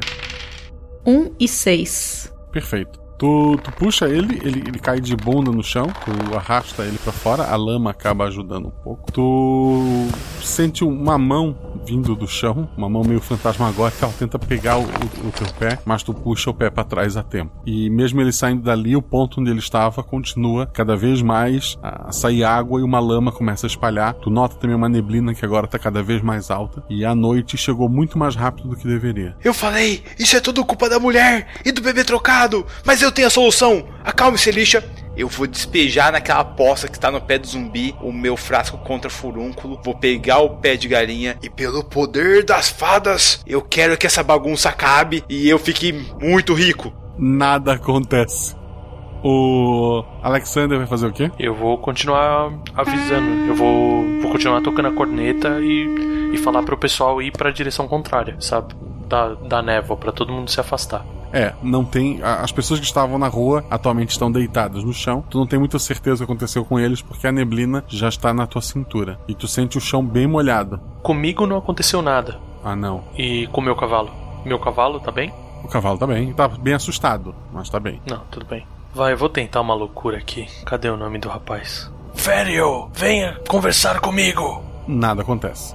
Elisha ação. Alex, sai daí, sai daí que você essa névoa não é coisa boa. O, o zumbi não tá, não tá mais criando lama. O. Não, ele tá deitado no chão. Tu derrubou ele e ele ficou, ficou ali. Mas o ponto onde ele tava, a lama tá crescendo. E ele continua parado, ele não, não se debate, não tenta se mexer nem nada. Não, tu não tá nem vendo ele direito agora porque tem uma névoa cobrindo vocês até a cintura e tá aumentando. Ah, não, não, não, não, não, isso não é bom, isso não é bom, isso não é bom. Eu vou pegar minha espada e vou enfiar a ponta dela no olho do zumbi e. Tá, tu fez isso e nada mudou. Mas ele morreu.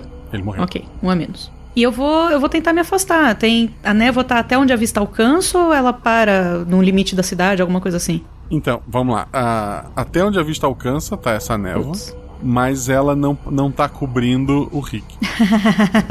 Rick! em volta Essa... dele, assim, a névoa não chega. Rick! é pra onde a gente vai correr. É pra onde a gente vai correr. Exato, já me aproximei do meu grande amigo cheirosíssimo Rick o Vermelho. Eu olhei para ela chegando perto e falei assim: é a loção antifurúnculo, tenho certeza. Com certeza. Você tá muito mais gato agora. Vamos resgatar nosso amigo e chefe que vai pagar a rodada de cerveja. Alexander, estamos indo!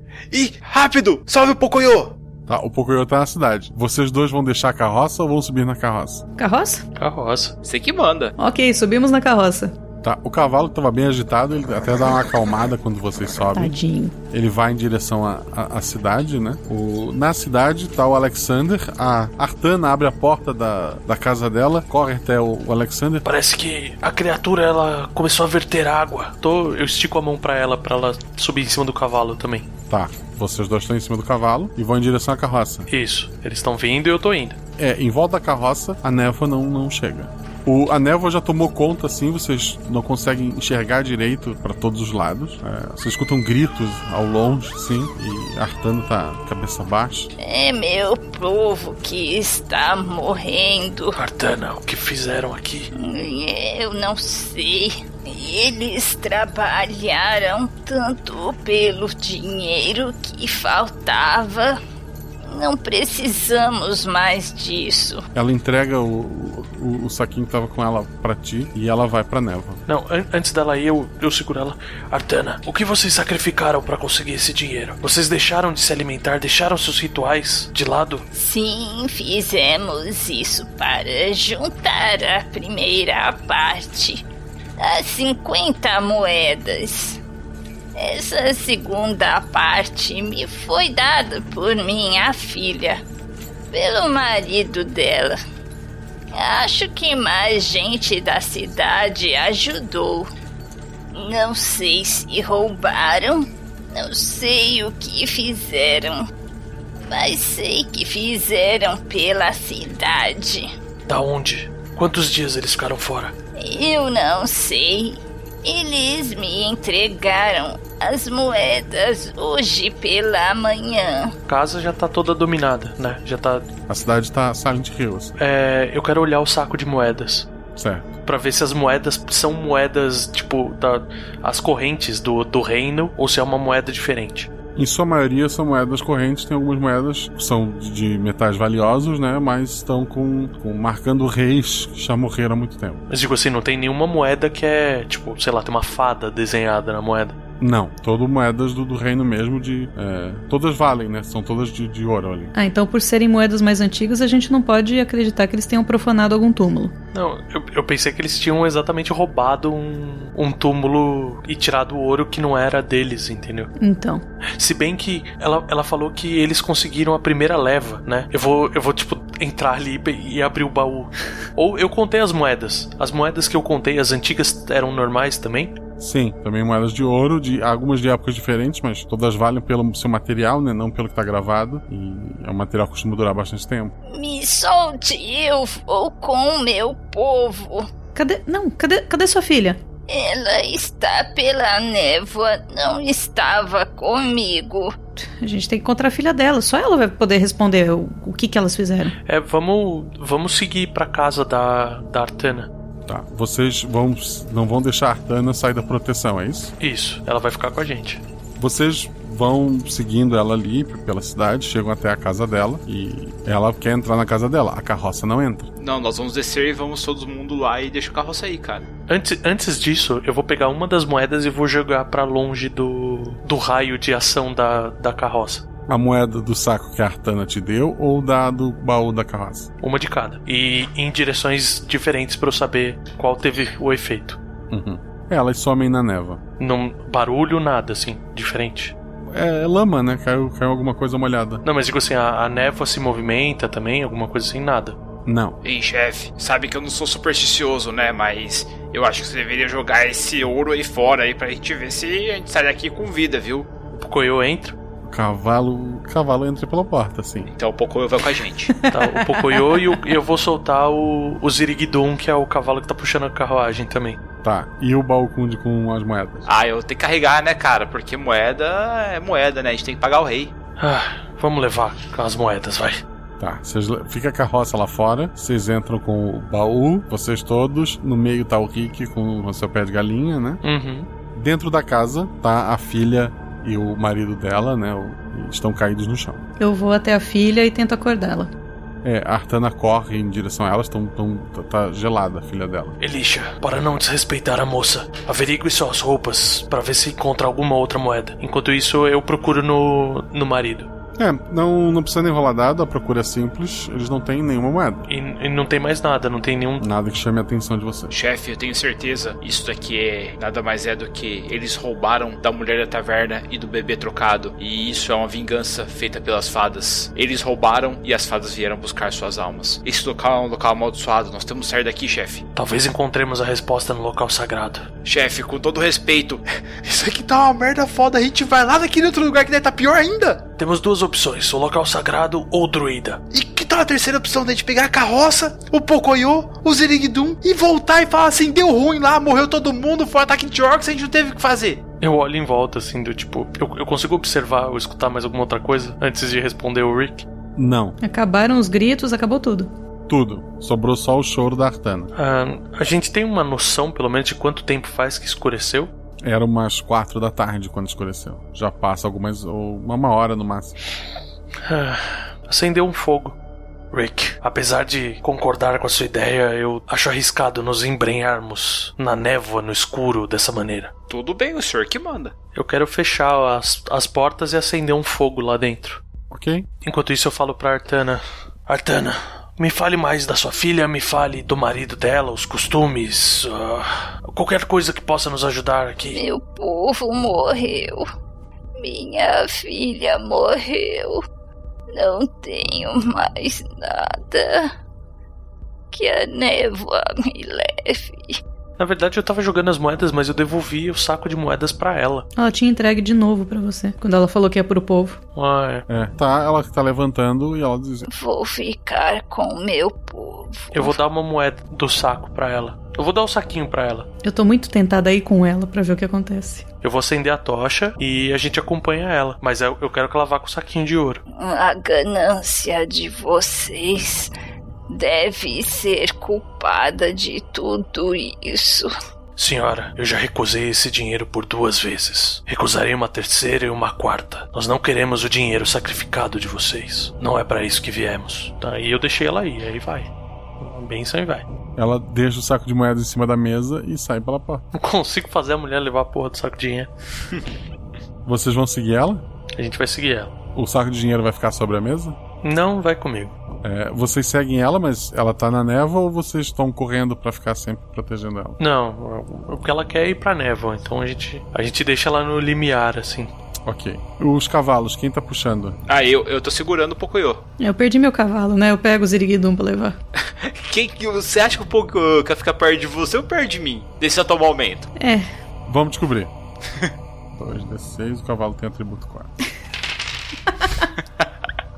Eu tirei 6 e 5, uma falha crítica e uma falha normal. Duas falhas. Tá, é. Rick rola dois dados. 2, 6. Meu atributo é 3. É, eu queria uma- um teste físico. Tu teve duas falhas críticas, ou seja, tu rolou pior do que o Pocoyo. Vamos guardar isso. Agora eu vou rolar. O Zigdu também atributo 4. O Zigdu tem um acerto, então. É. Elisha, rola dois dados.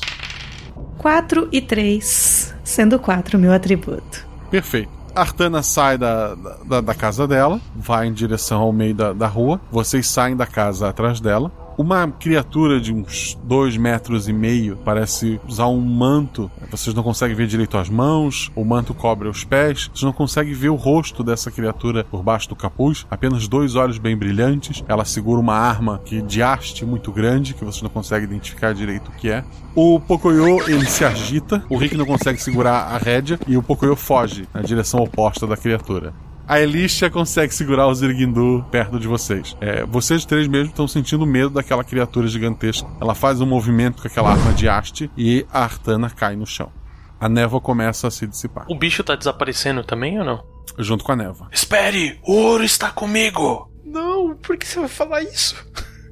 A névoa se desfaz e a criatura também. O que que aconteceu aqui? O sol apareceu do nada também? Tipo, tá no finalzinho da tarde. Vocês vê o sol se pondo no horizonte. A cidade tá morta. Todos. Tá. Meu Deus, o que eles fizeram? A que custo foi esse ouro que eles pegaram? Será que o druida sabe nos dizer? Não.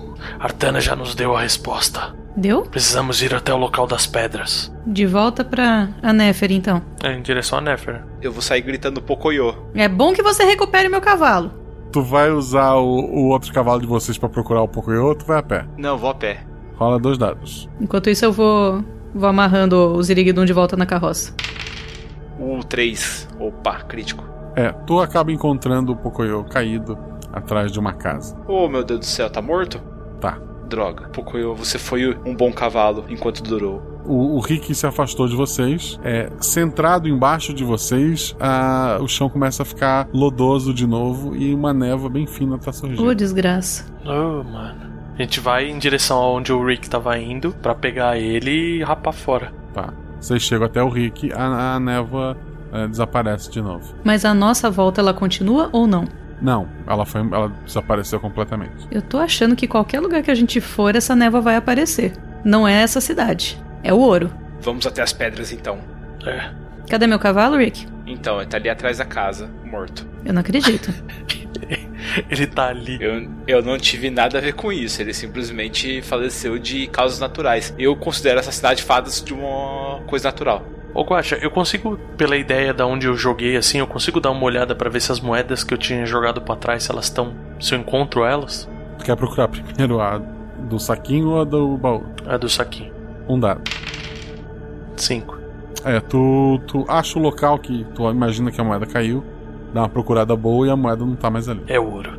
Vamos até as pedras devolver isso aqui.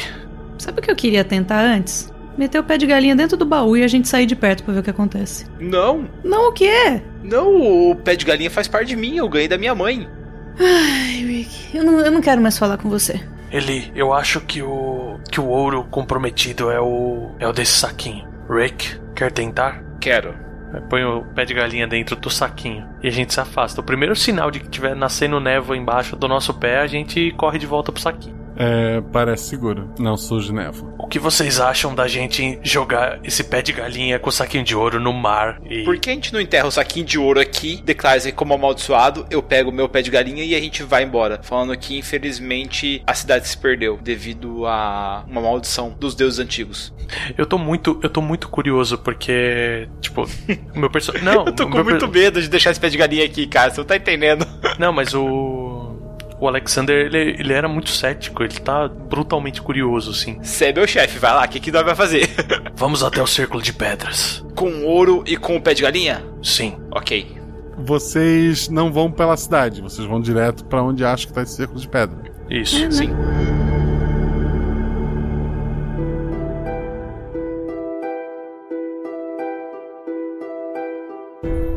Vocês passam alguns dias, né, de, de viagem, chegam no, no local que vocês queriam. É, são várias pedras grandes, assim, colocadas em círculo. Algumas vocês não entendem como pedras tão grandes foram empilhadas daquela forma, mas é, não tem ninguém por ali, tá só as pedras. O que vocês pretendem fazer? Tem alguma marca de solo revirado, alguma coisa assim? Não. Tem um altar? Tem um altar. Deixa as moedas ali. Rick, talvez você seja o único que tenha contato com isso. Chame pelas fadas. Ó oh, grandes fadas que curaram meus furúnculos e minhas frieiras e puniram aqueles infiéis que acabaram com vidas para conseguir esse ouro. Eu devolvo o que é de vocês neste momento, ó fadas poderosas que podem me curar e me dar riquezas. E coloco em cima do altar as moedas. E também lhes dou de oferenda o meu pé de galinha, que foi me dado por uma bondade do nosso coração do nosso grande líder Alexander. E coloquei no altar também. Nada acontece. Eu pego o pé de galinha e me afasto. Fica as moedas no altar. Isso. Você, seus amigos o cavalo se afastam Uhum. com o pé de galinha. Isso. Isso. Nada acontece. Porra, será que é o outro ouro? O que? O, o do baú? O do baú? Nossa, cara. Porque a primeira leva tá ali, né? É verdade. As 50 primeiras moedas. Não tem, não tem marca de, de tipo trilha, mesmo que fria, de, de passos Não. até ali. Tipo, parece que a gente é o primeiro que chegou ali em muito tempo. Isso. Eu vou dar o pé de galinha na mão do Rick, Obrigado, coloquei ele no pescoço. virar pra eles. Esperem aqui. Desde que eu era um menino, eu. Eu não faço isso.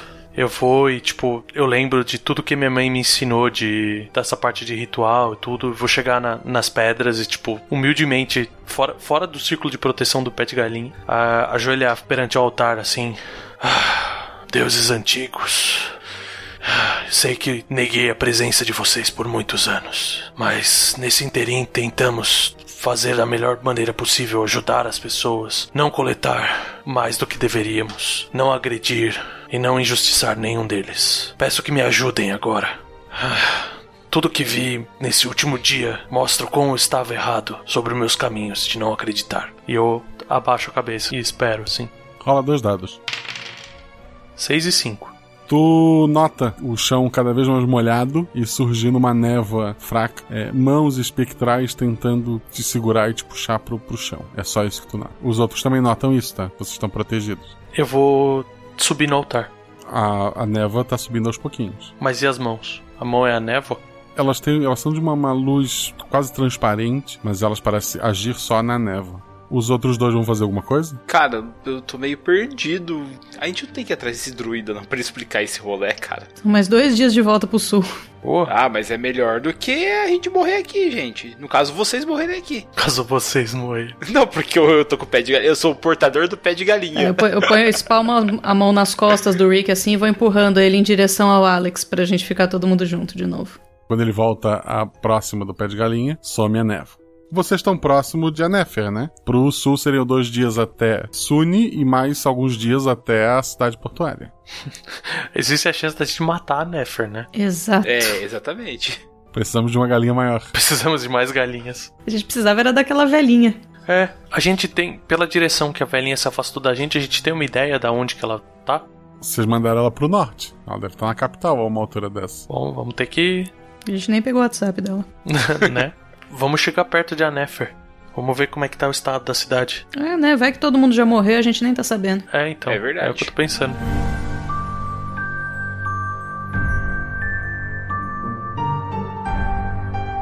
Ao, ao se aproximar de Anéfer, vocês notam que ela tá naquela alegria dela do dia a dia, as pessoas de um lado pro outro. Tá, tá tudo bem lá. Eu vou imediatamente atrás da, da mulher que trocou o bebê lá. Tu anda um pouco pela cidade, é, as pessoas cumprimentam vocês, mas vocês logo acham essa mulher. Minha senhora, Ah! Oi, vocês voltaram. como está a sua criança? Não, é só um bebê, eu estava enganada. Entrem, ela está com meu marido. Ela abre a porta. Eu quero olhar dentro da casa antes de entrar dentro da casa. Imagino que ela não tem uma casa suntuosa. Não, não, a casa é simples. Ela dentro tem um homem, assim, com um bebê no colo. Ele tá com olheiras e tal, ele tá. Parece que não tem dormido direito. Esse é Sevenson, meu marido, e nosso filho, Arzan. É algum nome mítico o nome da criança ou não? Não, foi a mãe que escolheu. E a criança tem cara de joelho? É uma criança normal com cara de joelho. Vamos nós três juntos, né? Nós três e o pé de galinha. O, o Sevenson, né? O pai, o pai da criança. Quer segurar? Não, apenas olhar. Eu quero, tipo, passar as costas da mão bem. Eu, eu quero segurar a criança assim, cara. Eu, eu só seguro o braço do, do Rick. Rick, caso aconteça algum desastre, eu preciso dos seus braços livres. Entendi. É, eu quero passar, tipo, as costas da mão no rosto da criança e na testa pra, pra sentir a temperatura dela. Tá normal, mas rola um dado. Seis. Notar é uma ação que não é física nem um ataque, então precisaria tirar mais do teu atributo. O, o bebê, ele tem olhos assim, ele parece ser muito inteligente e ele tá com uma cara tipo, saco, alguém, alguém tá mexendo em mim de novo. Você me entende? O bebê fala. Rola mais um dado. Quatro. Tu sente que o bebê tá tentando te enganar. eu peguei, eu, eu pego o bebê no colo com um sorriso. Tamanho e o pai do bebê ali perto. É. Com licença. E, tipo, eu olho pros dois, pra Elisha e pro Rick. Segurem esses dois. Tem algum outro cômodo? Tem. Uhum. Eu vou pra lá. Eu seguro a mãe. Só, só você e o bebê. Não, mas eu deixo a porta aberta e eu. Alexander, se você quiser, eu empresto meu pé de galinha para colocar no bebê. para nós descobrirmos se ele é um encantado ou não. Obrigado, Rick. E eu vou aceitar o pé de galinha. Eu vou encostar o pé de galinha na testa do bebê. Nada acontece. Isso é pra espírito, gente. Vocês não estão falando que é fada? Eu que sou a mais cética daqui. Mas vai que ele é um espírito zombeteiro. Ah. É, eu não sei se ele foi possuído ou não. Essa criança, antes, antes de ir pro, pro outro cômodo, como é a alimentação e o sono dessa criança? Hum, normal. Ela dorme muito bem. Ela mama. Elisha, hum? é, veja as marcas no peito da mãe. Oi? que? Se ela tá amamentando. Ela tá amamentando uma criança que tentou me enganar, velho. A mãe não, não quer deixar, mas também não, não sabe como não, não deixar. que situação do infernal. e, e, o seio dela tá normal. Eu não, sei, eu não sei se eu faria isso, viu? Sinceramente. Ah, mas ok, já foi. É... Dessa criança aqui. tá todo mundo incomodado com a situação. Eu tô querendo sair dali, tô querendo esfregar a bucha dos mamilos, tô falando, ai meu Deus do céu, que horrível. An antes de entregar, antes de entregar a criança, eu quero pegar uma das moedinhas de ouro e, e encostar na criança também, do saquinho. Do, tu pegou a moeda do saquinho? Uma de cada de novo. Eu nunca sei. Eu acho que vai dar ruim. Vamos lá. Pegou as duas ao mesmo tempo? Não. Eu sempre quero saber qual que é qual. Primeiro a do saquinho e depois a do baú. Quando tu mostra a moeda, a criança regala os olhos e faz sinal assim com a mãozinha que, que não, pra, pra te esperar. E ele faz um sinal assim, tipo, é, aponta para ele, aponta para ti. E parece que ele quer conversar contigo e mantém essa moeda longe de mim. Pode começar a falar. Aqui. ele, ele, ele olha pra, pra mãe, olha pro pai e fala. Eu vou chegar a moeda mais perto dele. E olha pra, pros pais, tipo, e olha pra ti, tipo, me ajuda. Ô, desgraça, vai pro outro quarto lá. Eu, eu, eu empurro o Alex Não. pro outro quarto. Senhores, eu acho que vocês devem ir ali fora enquanto o meu amigo Alexandre aqui vai falar com o seu bebê. Por mais ridículo que isso pareça. Tá, os pais estão indignados, eles não querem ir para fora, mas eles não sabem como dizer não pros agentes do governo. Isso. Então eles estão saindo incomodados. Meio à força, eles são empurrados para fora da casa. O bebê é, fala. Ô, cara, você pode me colocar no sofá agora? Maluco, ele tá falando! eu vou botar o, o bebê no, no sofá e eu vou tirar mais duas moedas do saquinho e dar uma para cada um. Tá, o, o bebê coça a cabeça, fica em pé ali, ele olha pra vocês. Não, olha só, é, a criança faleceu. Eu só peguei o lugar dela. Tô cuidando da família, serei um filho maravilhoso e tal. Se vocês me tirarem daqui, vocês vão criar mais problema do que tá ajudando. O que é você? Ué, sou um duende. Não reconheceu pela voz, não? O que, o que tem esse ouro? É que esse ouro não é nosso, né? Ele não é nem desse mundo aqui. Nossa, como que aquele povo obteve esse ouro? Aqui, as pessoas acreditam numa lenda antiga de um barqueiro, então elas são enterradas com moedas. Ah. Eu enterrei o bebê, inclusive, com moedas. Ah, a gente tirou as moedas do Caronte, velho. O Caronte também devia guardar as moedas dele, não deixa. Bom, enfim. Tá certo, bebê. Agora confesse, qual a sua ligação com a mulher da taverna? É. Foi uma noite só. Eu ainda não havia me tornado um bebê e eu tava bêbado. Ok, nem tudo é sua culpa, Rick. Eu olhei pro Rick assim, eu falei, é, eu vou ter que dar o braço a torcer. Eu avisei! Eu sabia! Eu Você sabia! estava certo esse tempo todo, meu amigo. É o seguinte, a, a pergunta que não quer calar: como a gente resolve isso? Você tem que devolver as moedas. Como? Pra quem? Os corpos, ué. Mas a gente não sabe de onde eles vieram. A gente sabe onde eles estão. Não, não, não, não. Eles tiraram dos corpos lá de Suni, não daqui de Anefer. Eles tiraram daqui e os corpos nós encontramos no meio do caminho. Suni queima os corpos. É coisa de Anefer esse negócio de colocar moeda. Eles tiraram daqui. Vamos no cemitério devolver. Os corpos não estão mais aqui. Eles estão na beira da estrada. A gente vai ter que arrastar 20 corpos de volta pra cá. E um deles ficou lá no sul. Não precisamos arrastar os 20 corpos. Apenas devolver as moedas. É apenas uma viagem ao sul. Eu viro assim, o Rampolstiltskin. É. Sempre quis conseguir falar esse nome, sempre quis. Arzan. Arzan. Rampustilski é a sua avó. Arzan, se devolvermos as moedas num rio, elas serão aceitas. Ou talvez no mar. Não.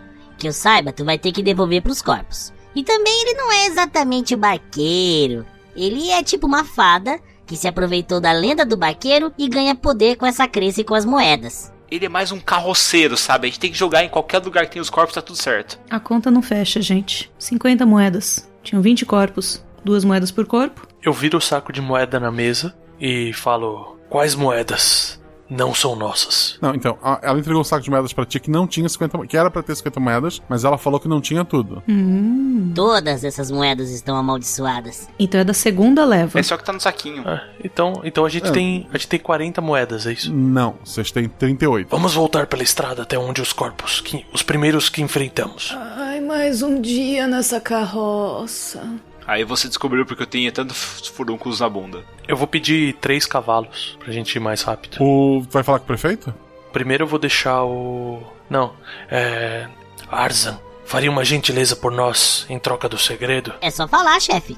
Poderia guardar nosso baú? O baú de vocês? É. Ele é bebê. Tô confiando no poder de um duende de guardar moedas de ouro. Nem que ele bote no final do arco-íris lá. Não, tudo bem. Tô perguntando honestamente. Não, eu posso cuidar do baú de vocês. Rola dois dados. Ai, meu Deus. 2 e 5. Ele parece estar bem feliz em guardar ouro, assim. Ele não, não parece ser de muita confiança, não. Sinto muito, Eli. Vamos ter que ir de carroça mesmo. Ok? Então, a gente vai de carroça até os corpos lá.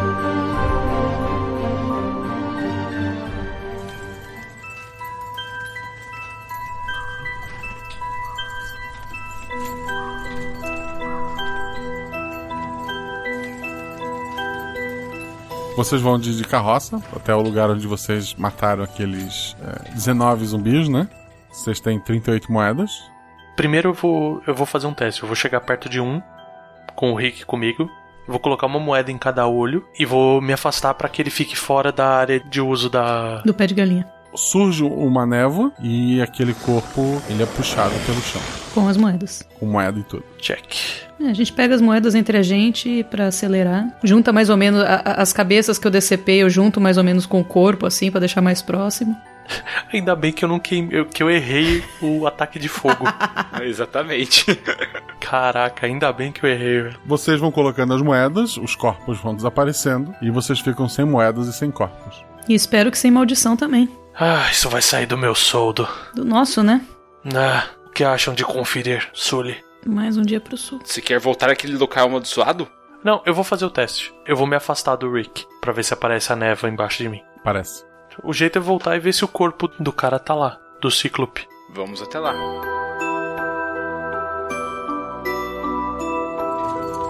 Vocês viajam por mais um dia e a cidade, ao longe, vocês notam, ela tá com uma névoa em volta das casas. Deixa a carroça aqui e vamos lá a pé nós três. Uhum. Quando a gente se afasta da carroça, aparece a névoa embaixo da carroça? Não. Tá, então beleza. Então deixa a carroça ali. A gente se aproxima da névoa. O cavalo fica com a carroça? Sim. Vocês três entram na cidade, né? Que ela começa a passar pela névoa. Parado no, no meio da cidade tá o ciclo.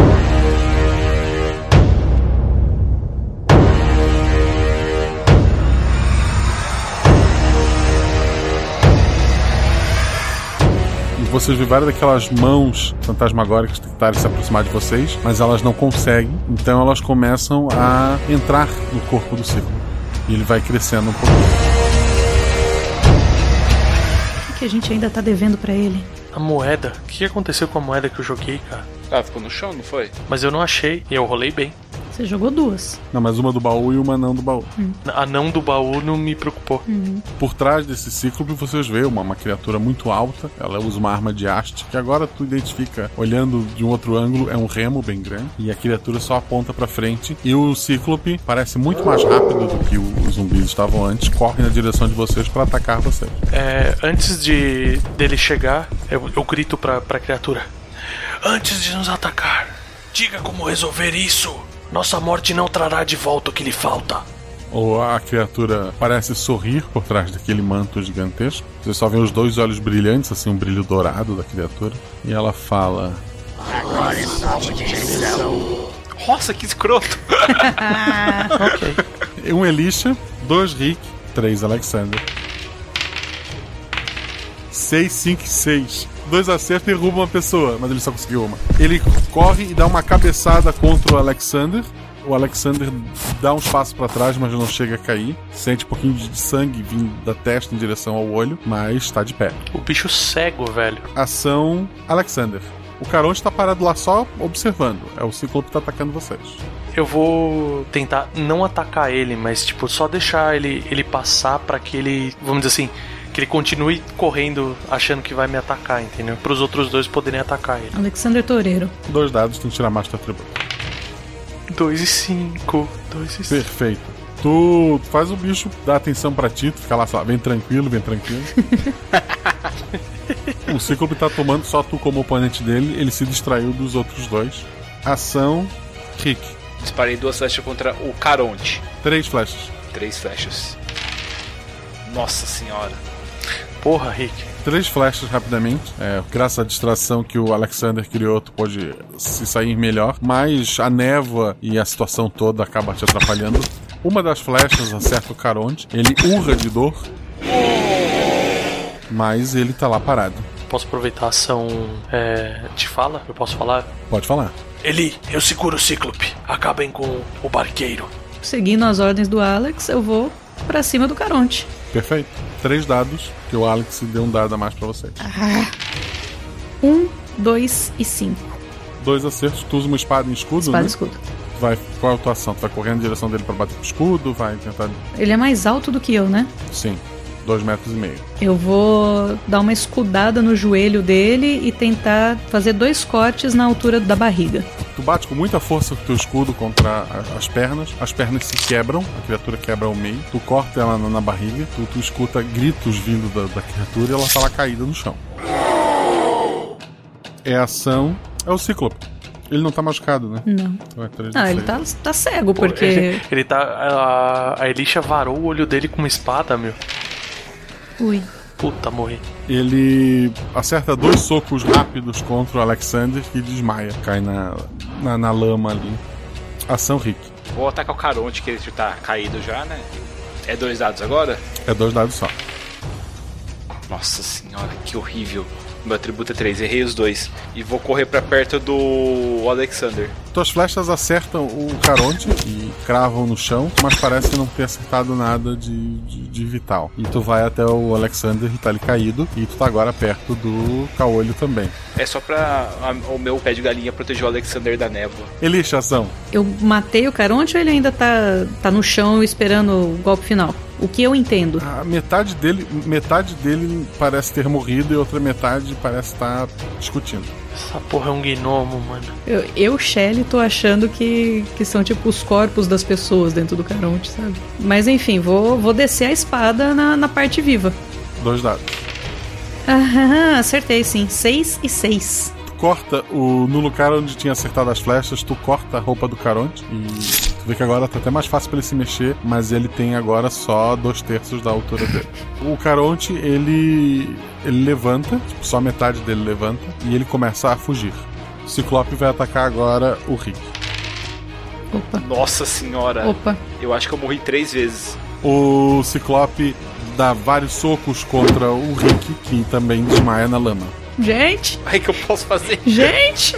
Elisha, você está sozinha, tem um Caronte fugindo e tem o Ciclope ali que derrubou teus dois amigos. Eu consigo alcançar esse bichinho é rápido? Tem tecido voando por trás dele enquanto ele tá correndo, eu consigo segurar o tecido, qualquer coisa assim? Tu acha que consegue ser mais rápido. Ok, eu vou, eu vou tentar pegá-lo, não, não atacá-lo. Tá. A tua prioridade é correr ou atacar? Ou A pegá-lo? minha prioridade é pegá-lo. Tá. Então, um dado pra correr, dois pra pegá-lo. Seis. Não vou nem alcançar. Tu escorrega na lama e cai de bunda. Puta merda.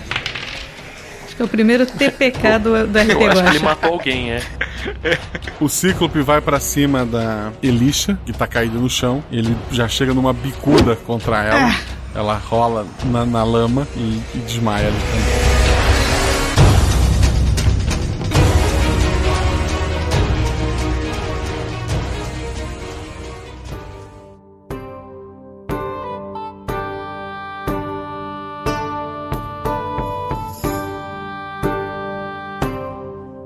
A Nefer, quando recebe os três é, agentes do, do rei, notam que eles estão diferentes, estão mais animados, os três aceitam participar de festas, tem banquetes, fazem realmente menção em trocar o nome da, da cidade. Então, toda cidade que eles passam, eles pedem alguma coisa, algum presente, alguma vantagem. Quem os conhecia antes nunca mais os reconheceu, mas em geral as pessoas acham que eles são pessoas melhores hoje.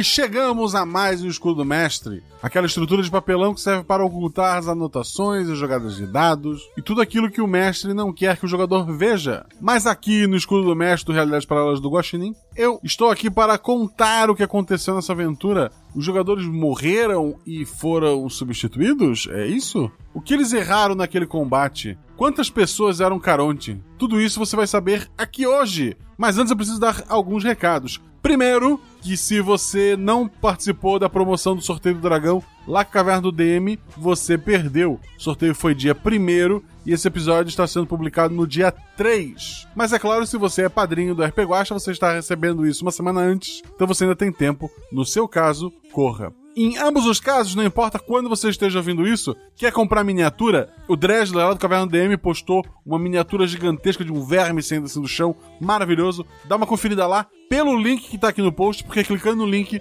tu ganha 10% de desconto e me ajuda também. Então, clica no link, vê as miniaturas maravilhosas, enche teu carrinho, compra lá os teus aventureiros, os teus monstros. Também é bom lembrar que a Sabrina, lá do Geek Inventório, também tá aqui no link. Tem produtos maravilhosos que ela faz à mão, bolsa de dados, luva. Dá uma olhada lá, na hora da compra fala que chegou lá pelo Guacha, você ganha 5% de desconto. Outro lugar bacana para comprar miniaturas mais simples de acrílico ou escudos do mestre de madeira com uma torre que rola os dados, maravilhosa. Você pode ir em meurpg.com e na hora de fechar sua compra, usa meu código GUAXA. Eu tô conversando lá com, com, com o pessoal do meurpg.com. Provavelmente vai ter algum brinde ou para sortear aqui ou entre os padrinhos. Então aguarde que vem mais promoção aí neste mês de outubro. Falando em promoção, eu estive no RPG Fest lá em Curitiba. Há duas semanas atrás, encontrei muitos padrinhos, encontrei muitos produtores de conteúdo. Foi maravilhoso. Obrigado a todo mundo que esteve por lá. Eu já agradeci no episódio passado.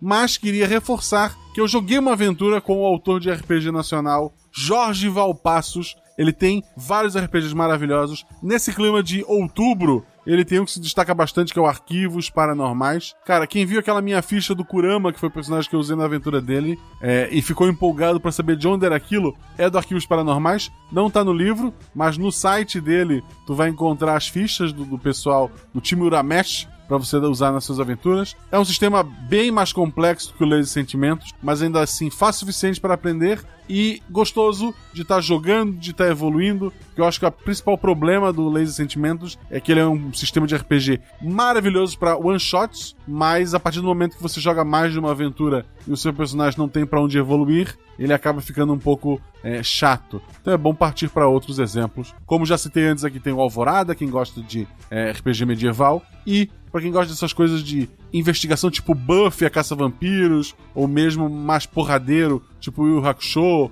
ou mesmo, sei lá, John Constantine, Scooby-Doo, tem neste livro também. Eu vou falar mais dele pra frente porque o autor entrou em contato comigo, ele quer sortear para vocês uma edição assinada, autografada por ele. A gente vai fazer isso pelas redes sociais, então fica de olho. E antes que isso aqui se torne um macacão de Fórmula 1 cheio de, de patrocínios, que é o objetivo um dia, vamos então falar um pouco do jogo em si. Quero primeiro agradecer aos jogadores. Agradecer ao querido Guilherme Vertamati, do Meia Lua Cast, um podcast de videogames. Tem episódios comigo. Inclusive, eu vou gravar com eles um, então daqui a pouco fiquem ligados. Do falecido e muito amado Costelas e Hidromel, que ele falava de mitologia, os arquivos ainda estão disponíveis, pode dar uma olhada. E ele faz parte, obviamente, junto comigo, lá da galera do SciCast. Quero agradecer também ao lindo do Gabriel Garbi, ele e a Prix. Os dois são lá da taverna do Beer Holder. É, eles tiveram que mudar de nome por alguns motivinhos, mas a pronúncia ainda é a mesma. É, eles me encontraram lá em Curitiba, eles que sugeriram o hotel que a gente pegou. E ok, a gente erra. Mas muito obrigado, foi maravilhoso o evento, estar tá com vocês, conversar com vocês, brincar com vocês. E o Gabriel jogou aqui comigo, jogou essa aventura. Quero agradecer muito a ele. Se você curte podcast e RPG, vale a pena conhecer o projeto deles. Ele me mostrou uma coisinha que ele tá aprontando pro mês que vem. Eu acho que é pro mês que vem. Então fica ligado. E para fechar, aquela que é recordistas em participações no RP Guacha, a nossa membro honorária aqui, a querida Shelly, que também faz parte de outros podcasts, como RPG Next, que é um podcast de RPG maravilhoso, que tem campanhas, tem uma aventura comigo, inclusive, e talvez eu apareça lá mais alguma vez ainda este mês. Ela também tem um Pod Isso, que é um podcast de humor, e o Contínuo, que é um podcast de, de storyteller, de histórias. Muito obrigado aos jogadores. Recomendo que vocês conheçam o trabalho deles, que os sigam nas redes sociais. A maneira mais fácil de saber tudo que essas pessoas fazem é seguindo eles no Twitter. E me segue também. Esse episódio teve a revisão maravilhosa da Deb. A Deb é meu braço direito nesse projeto, tá sempre me ajudando em tudo. Lá da Europa, ela fica dando as dicas dela, fica revisando, ouvindo os episódios. Nem sempre eu consigo atender o que ela fala, uh, às vezes por tempo, às vezes por incapacidade minha mesmo. Mas muito obrigado, esse projeto é, deve muito a você. A edição desse projeto maravilhoso foi feita pelo Atelas Produções, nosso querido amigo Henrique Farofinha. Tá maravilhoso, muito obrigado, Farofinha. Se você está procurando editor de podcast, fala com ele, procura lá no Twitter,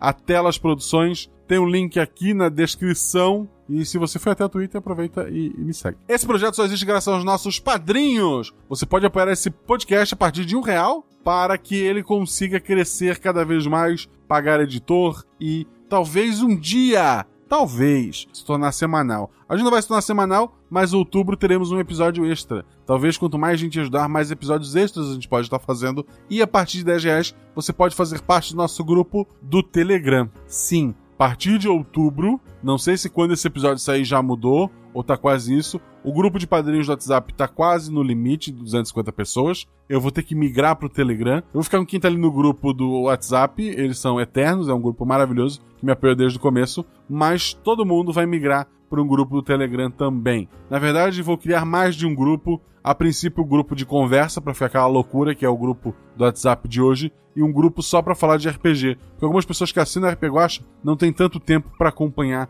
loucuras que aquele grupo é capaz de criar. Mas todos são amigos, são maravilhosos. Eu, eu sim, esses primeiros 250, eu vou ter sempre eles no meu coração. Obrigado a todos vocês. Óbvio que quem chegar depois, você tem sua chance de ter um espaço no meu coração também. Então apoia esse projeto. Se você for apoiar pelo PicPay for criar uma conta nova, PicPay é um aplicativo que pode pagar conta, transferir dinheiro, eu pago os editores com ele, ele é maravilhoso. Vai criar uma conta lá, vai perguntar se tu tem um código de amigo. Eu sou seu amigo. Seu código é Guaxa. G-U-A-X-A. Digita esse código de amigo. Na primeira compra que tu fizer com teu cartão, tu ganha 10 reais de cashback. E eu ganho 10 reais também. Se o PicPay não é uma opção para você, porque você usa um Nokia tijolão, sei lá o motivo, você pode assinar pelo Padrinho. O Padrinho vai pagar até com um boleto. padrinho.com.br barra rpguaxá. Os links estão na descrição. E falando em padrinhos, tem que agradecer aos novos padrinhos que entraram nesse último mês, já que no episódio passado eu não li a lista. Então quero agradecer ao Charles Rodrigues, ao Luan Lopes, ao Igor Mantovani, ao Wilson Júnior, ao Wilson Oliveira, a Isadora Bieleski, ao Tiago Freitas Bastos Filho, a Ariane Tielli, ao Diogo Stachofer, ao João Vitor Velo, ao Yuri Nogueira, ao Marco Túlio Oliveira de Paula, ao Leonardo Antônio Mendes de Souza, ao Wesley Galvão, ao Diego Martins, ao Victor Breda, ao Christian Bastos, ao Lucas Alexandre Melo Magalhães, ao Alexandre Musselli, ao Vitor Quadro, ao Jailton Alves Jerônimo, ao Juan Silva Ferreira, a Stephanie Mantovan, ao Rafael Domingos, ao Francisco Aleph, ao Messias Bueno, ao Ricardo Bordenowski, a Angélica Lissa, ao Alan Felipe Rocha Penoni, a Luiz Aguiar, ao Cleiton Rocha, ao Roberto Júnior, ao Igor Dorrache, ao Gabriel Ribeiro, ao Alexandre Zucchelli, ao Márcio de Paula, ao Pedro Henrique, ao Marcelo Carvalho Rodrigues, ao Fábio Félix Guimarães Neubert, ao William Afonso Bianchi, muito obrigado a todos vocês. Vocês estão no meu coração. Quero agradecer a todos que deram vozes. Aqueles que gravaram só uma pequena frase, que são nossos padrinhos amados. Matheus Belo, o Giacomo Gustavo, o Renan Francisco, o Gianfrancesco Geraldini Antinanghelli, a Marina Burksel, ao Renan Araújo, ao João Paulo Bunch, a Agatha Mello, ao soldado, nosso querido amado Felipe Queiroz, que já gravou o episódio, e também o nosso padrinho, o pessoal pede muito que eu chame ele mais vezes. Farei isso, eu prometo a vocês. A voz do nosso querido prefeito Nilos Falk, que foi feito pelo nosso amado amigo Fernando Malta. A bruxa, nossa querida Deb, que é a revisora desse episódio. Por sinal, eu falei do Felipe, Fencas e Deb também são padrinhos. Muito obrigado a todos vocês. A Vência, a mãe, que foi feito pela minha sócia Jujuba. A gente grava lá o Missangas. Ao bêbado do boteco, Felipe Xavier. Também padrinho e gravou RP Guacha. Olha que bonito. Artana, a senhora líder da comunidade, foi feito pela nossa querida Lucy, a nossa outra editora, que também edita alguns episódios aqui, também madrinha e participante lá do RPG Next. O editor Farofinha também fez as vozes do bebê e do Caronte. Então, muito obrigado, querido o que aconteceu nessa aventura? No sul, fadas fazem brincadeiras de trocas, como foi a troca do bebê, que era uma grande pista que os jogadores decidiram não seguir no começo, o que é aceitável, né? A gente é um RPG, os jogadores fazem o que quiserem. Não existe o Caronte como o Caronte que a gente conhece. Era um grupo de, de duendes que decidiram ser o Caronte, de se aproveitarem de uma crença para ganhar poder, porque as pessoas acreditando neles, eles acabam ficando mais fortes. E foi isso que aconteceu. Eles queriam muito brincar. A princípio eles queriam re recuperar as moedas deles, mas no fim eles estavam querendo só brincar. Como eles falam no final, por que vocês estão nos atacando agora? Agora é só por diversão. Quando a Shelly corta eles, eles se dividem. É, eu falo que um pedaço parece que morreu, o outro continua se mexendo. Eram três gnomos, ou duendes, um em cima do outro, para se equilibrar e fingir que era o Caronte. Se o grupo tivesse se concentrado no Ciclope, para derrubar ele, eu acho que o grupo teria vencido. Porque o Caronte, ele era mais inútil, sabe? Toda a energia do Caronte estava naquele Ciclope ali. Essa aventura foi gravada há um bom tempo, já está editada há um tempo maior ainda, mas eu segurei ela porque, como é o primeiro TPK, aquela aventura em que morre todos os jogadores, eu deixei ela para abrir o Halloween, para abrir o mês de outubro. Sim, os jogadores foram derrotados, duendes, gnomos, fadas foram trazidos do mundo das fadas, eles tomaram o lugar daqueles três e foram viver uma vida de reis, ou no caso, de coletores de impostos que cobram mais do que o normal. As influências para essa aventura são milhares, milhares mesmo. Eu não consigo dizer agora nenhuma de cabeça, mas qualquer história de, de fadas, é, a própria lenda do, do, bebê trocado que tinha na Idade Média, pesquisando por uma outra aventura, eu cheguei a essa história de que quando a criança estava muito doente, se deixava lá na floresta para ver se os doentes levavam. Eu lembro ter lido muita coisa bizarra para esse episódio, mas é basicamente isso: um sul supersticioso. Eu não tinha planejado aquela círculo de pedra, os jogadores insistiram, então vamos que vamos, né? Tá aqui. Eu devia ter pensado nisso, né? O Verta, como um grande fã, conhecedor de mitologia, ele iria pensar coisas que eu não pensei. Então eles acabaram levando a aventura para pontos que, que eu não imaginava. E, obviamente, a bruxa no início do episódio era uma vantagem que o grupo teria. Se eles tivessem ignorado ela ou jogado aquele pé de galinha fora, essa aventura teria talvez terminado até mais rápido. Dois avisos rápidos saiu na quinta-feira passada, episódio comigo lá na taverna do Beholder. A gente falou sobre Draconato, aquela raça meio homem, meio dragão que tem lá no D&D. Tem outros RPGs também. A gente brincou sobre a biologia deles. Se um Draconato fêmea é, bota ovos, por que que algumas representações de desenho ela possui seios? e outras loucuras. Ficou bem divertido, bem bacana. Terminou esse episódio, tá com saudade da minha voz? Corre lá que tu não vai se arrepender. O link tá na descrição. E o meu amigo Rafael Dourado, que é professor lá no Centro Universitário Senac Santo Amaro, ele tá ajudando na organização do Anima Senac. É um evento muito mais ligado à educação, vai ter oficinas, vai ter presença de um dublador, vão ter oficinas, incluindo de RPG. Vale a pena dar uma conferida se você é da região. É alguma coisa para se fazer neste fim de semana de 4 a 5 de outubro. Eu vou deixar um link com algumas informações na descrição também. Espero que tenham gostado, quero ouvir os comentários de vocês. Evitem spoilers, mas comente aí o que vocês acharam de tudo isso. Não esqueça de me seguir nas redes sociais, arroba Marcelo Gostinin, arroba RP Guacha. Beijo no coração de vocês. Outubro vem muita coisa boa. Mantenha esse feed assinado. Segue a gente, porque, olha, outubro é o mês do Realidade Paralelas do Guaxinim. Você que é fã e ouviu tudo, mesmo assim, não está pronto por episódio de Halloween. Beijo no coração de vocês. Rolem 6, rolem 20. E se tudo der errado, rolem no chão, porque diverte e apaga o fogo.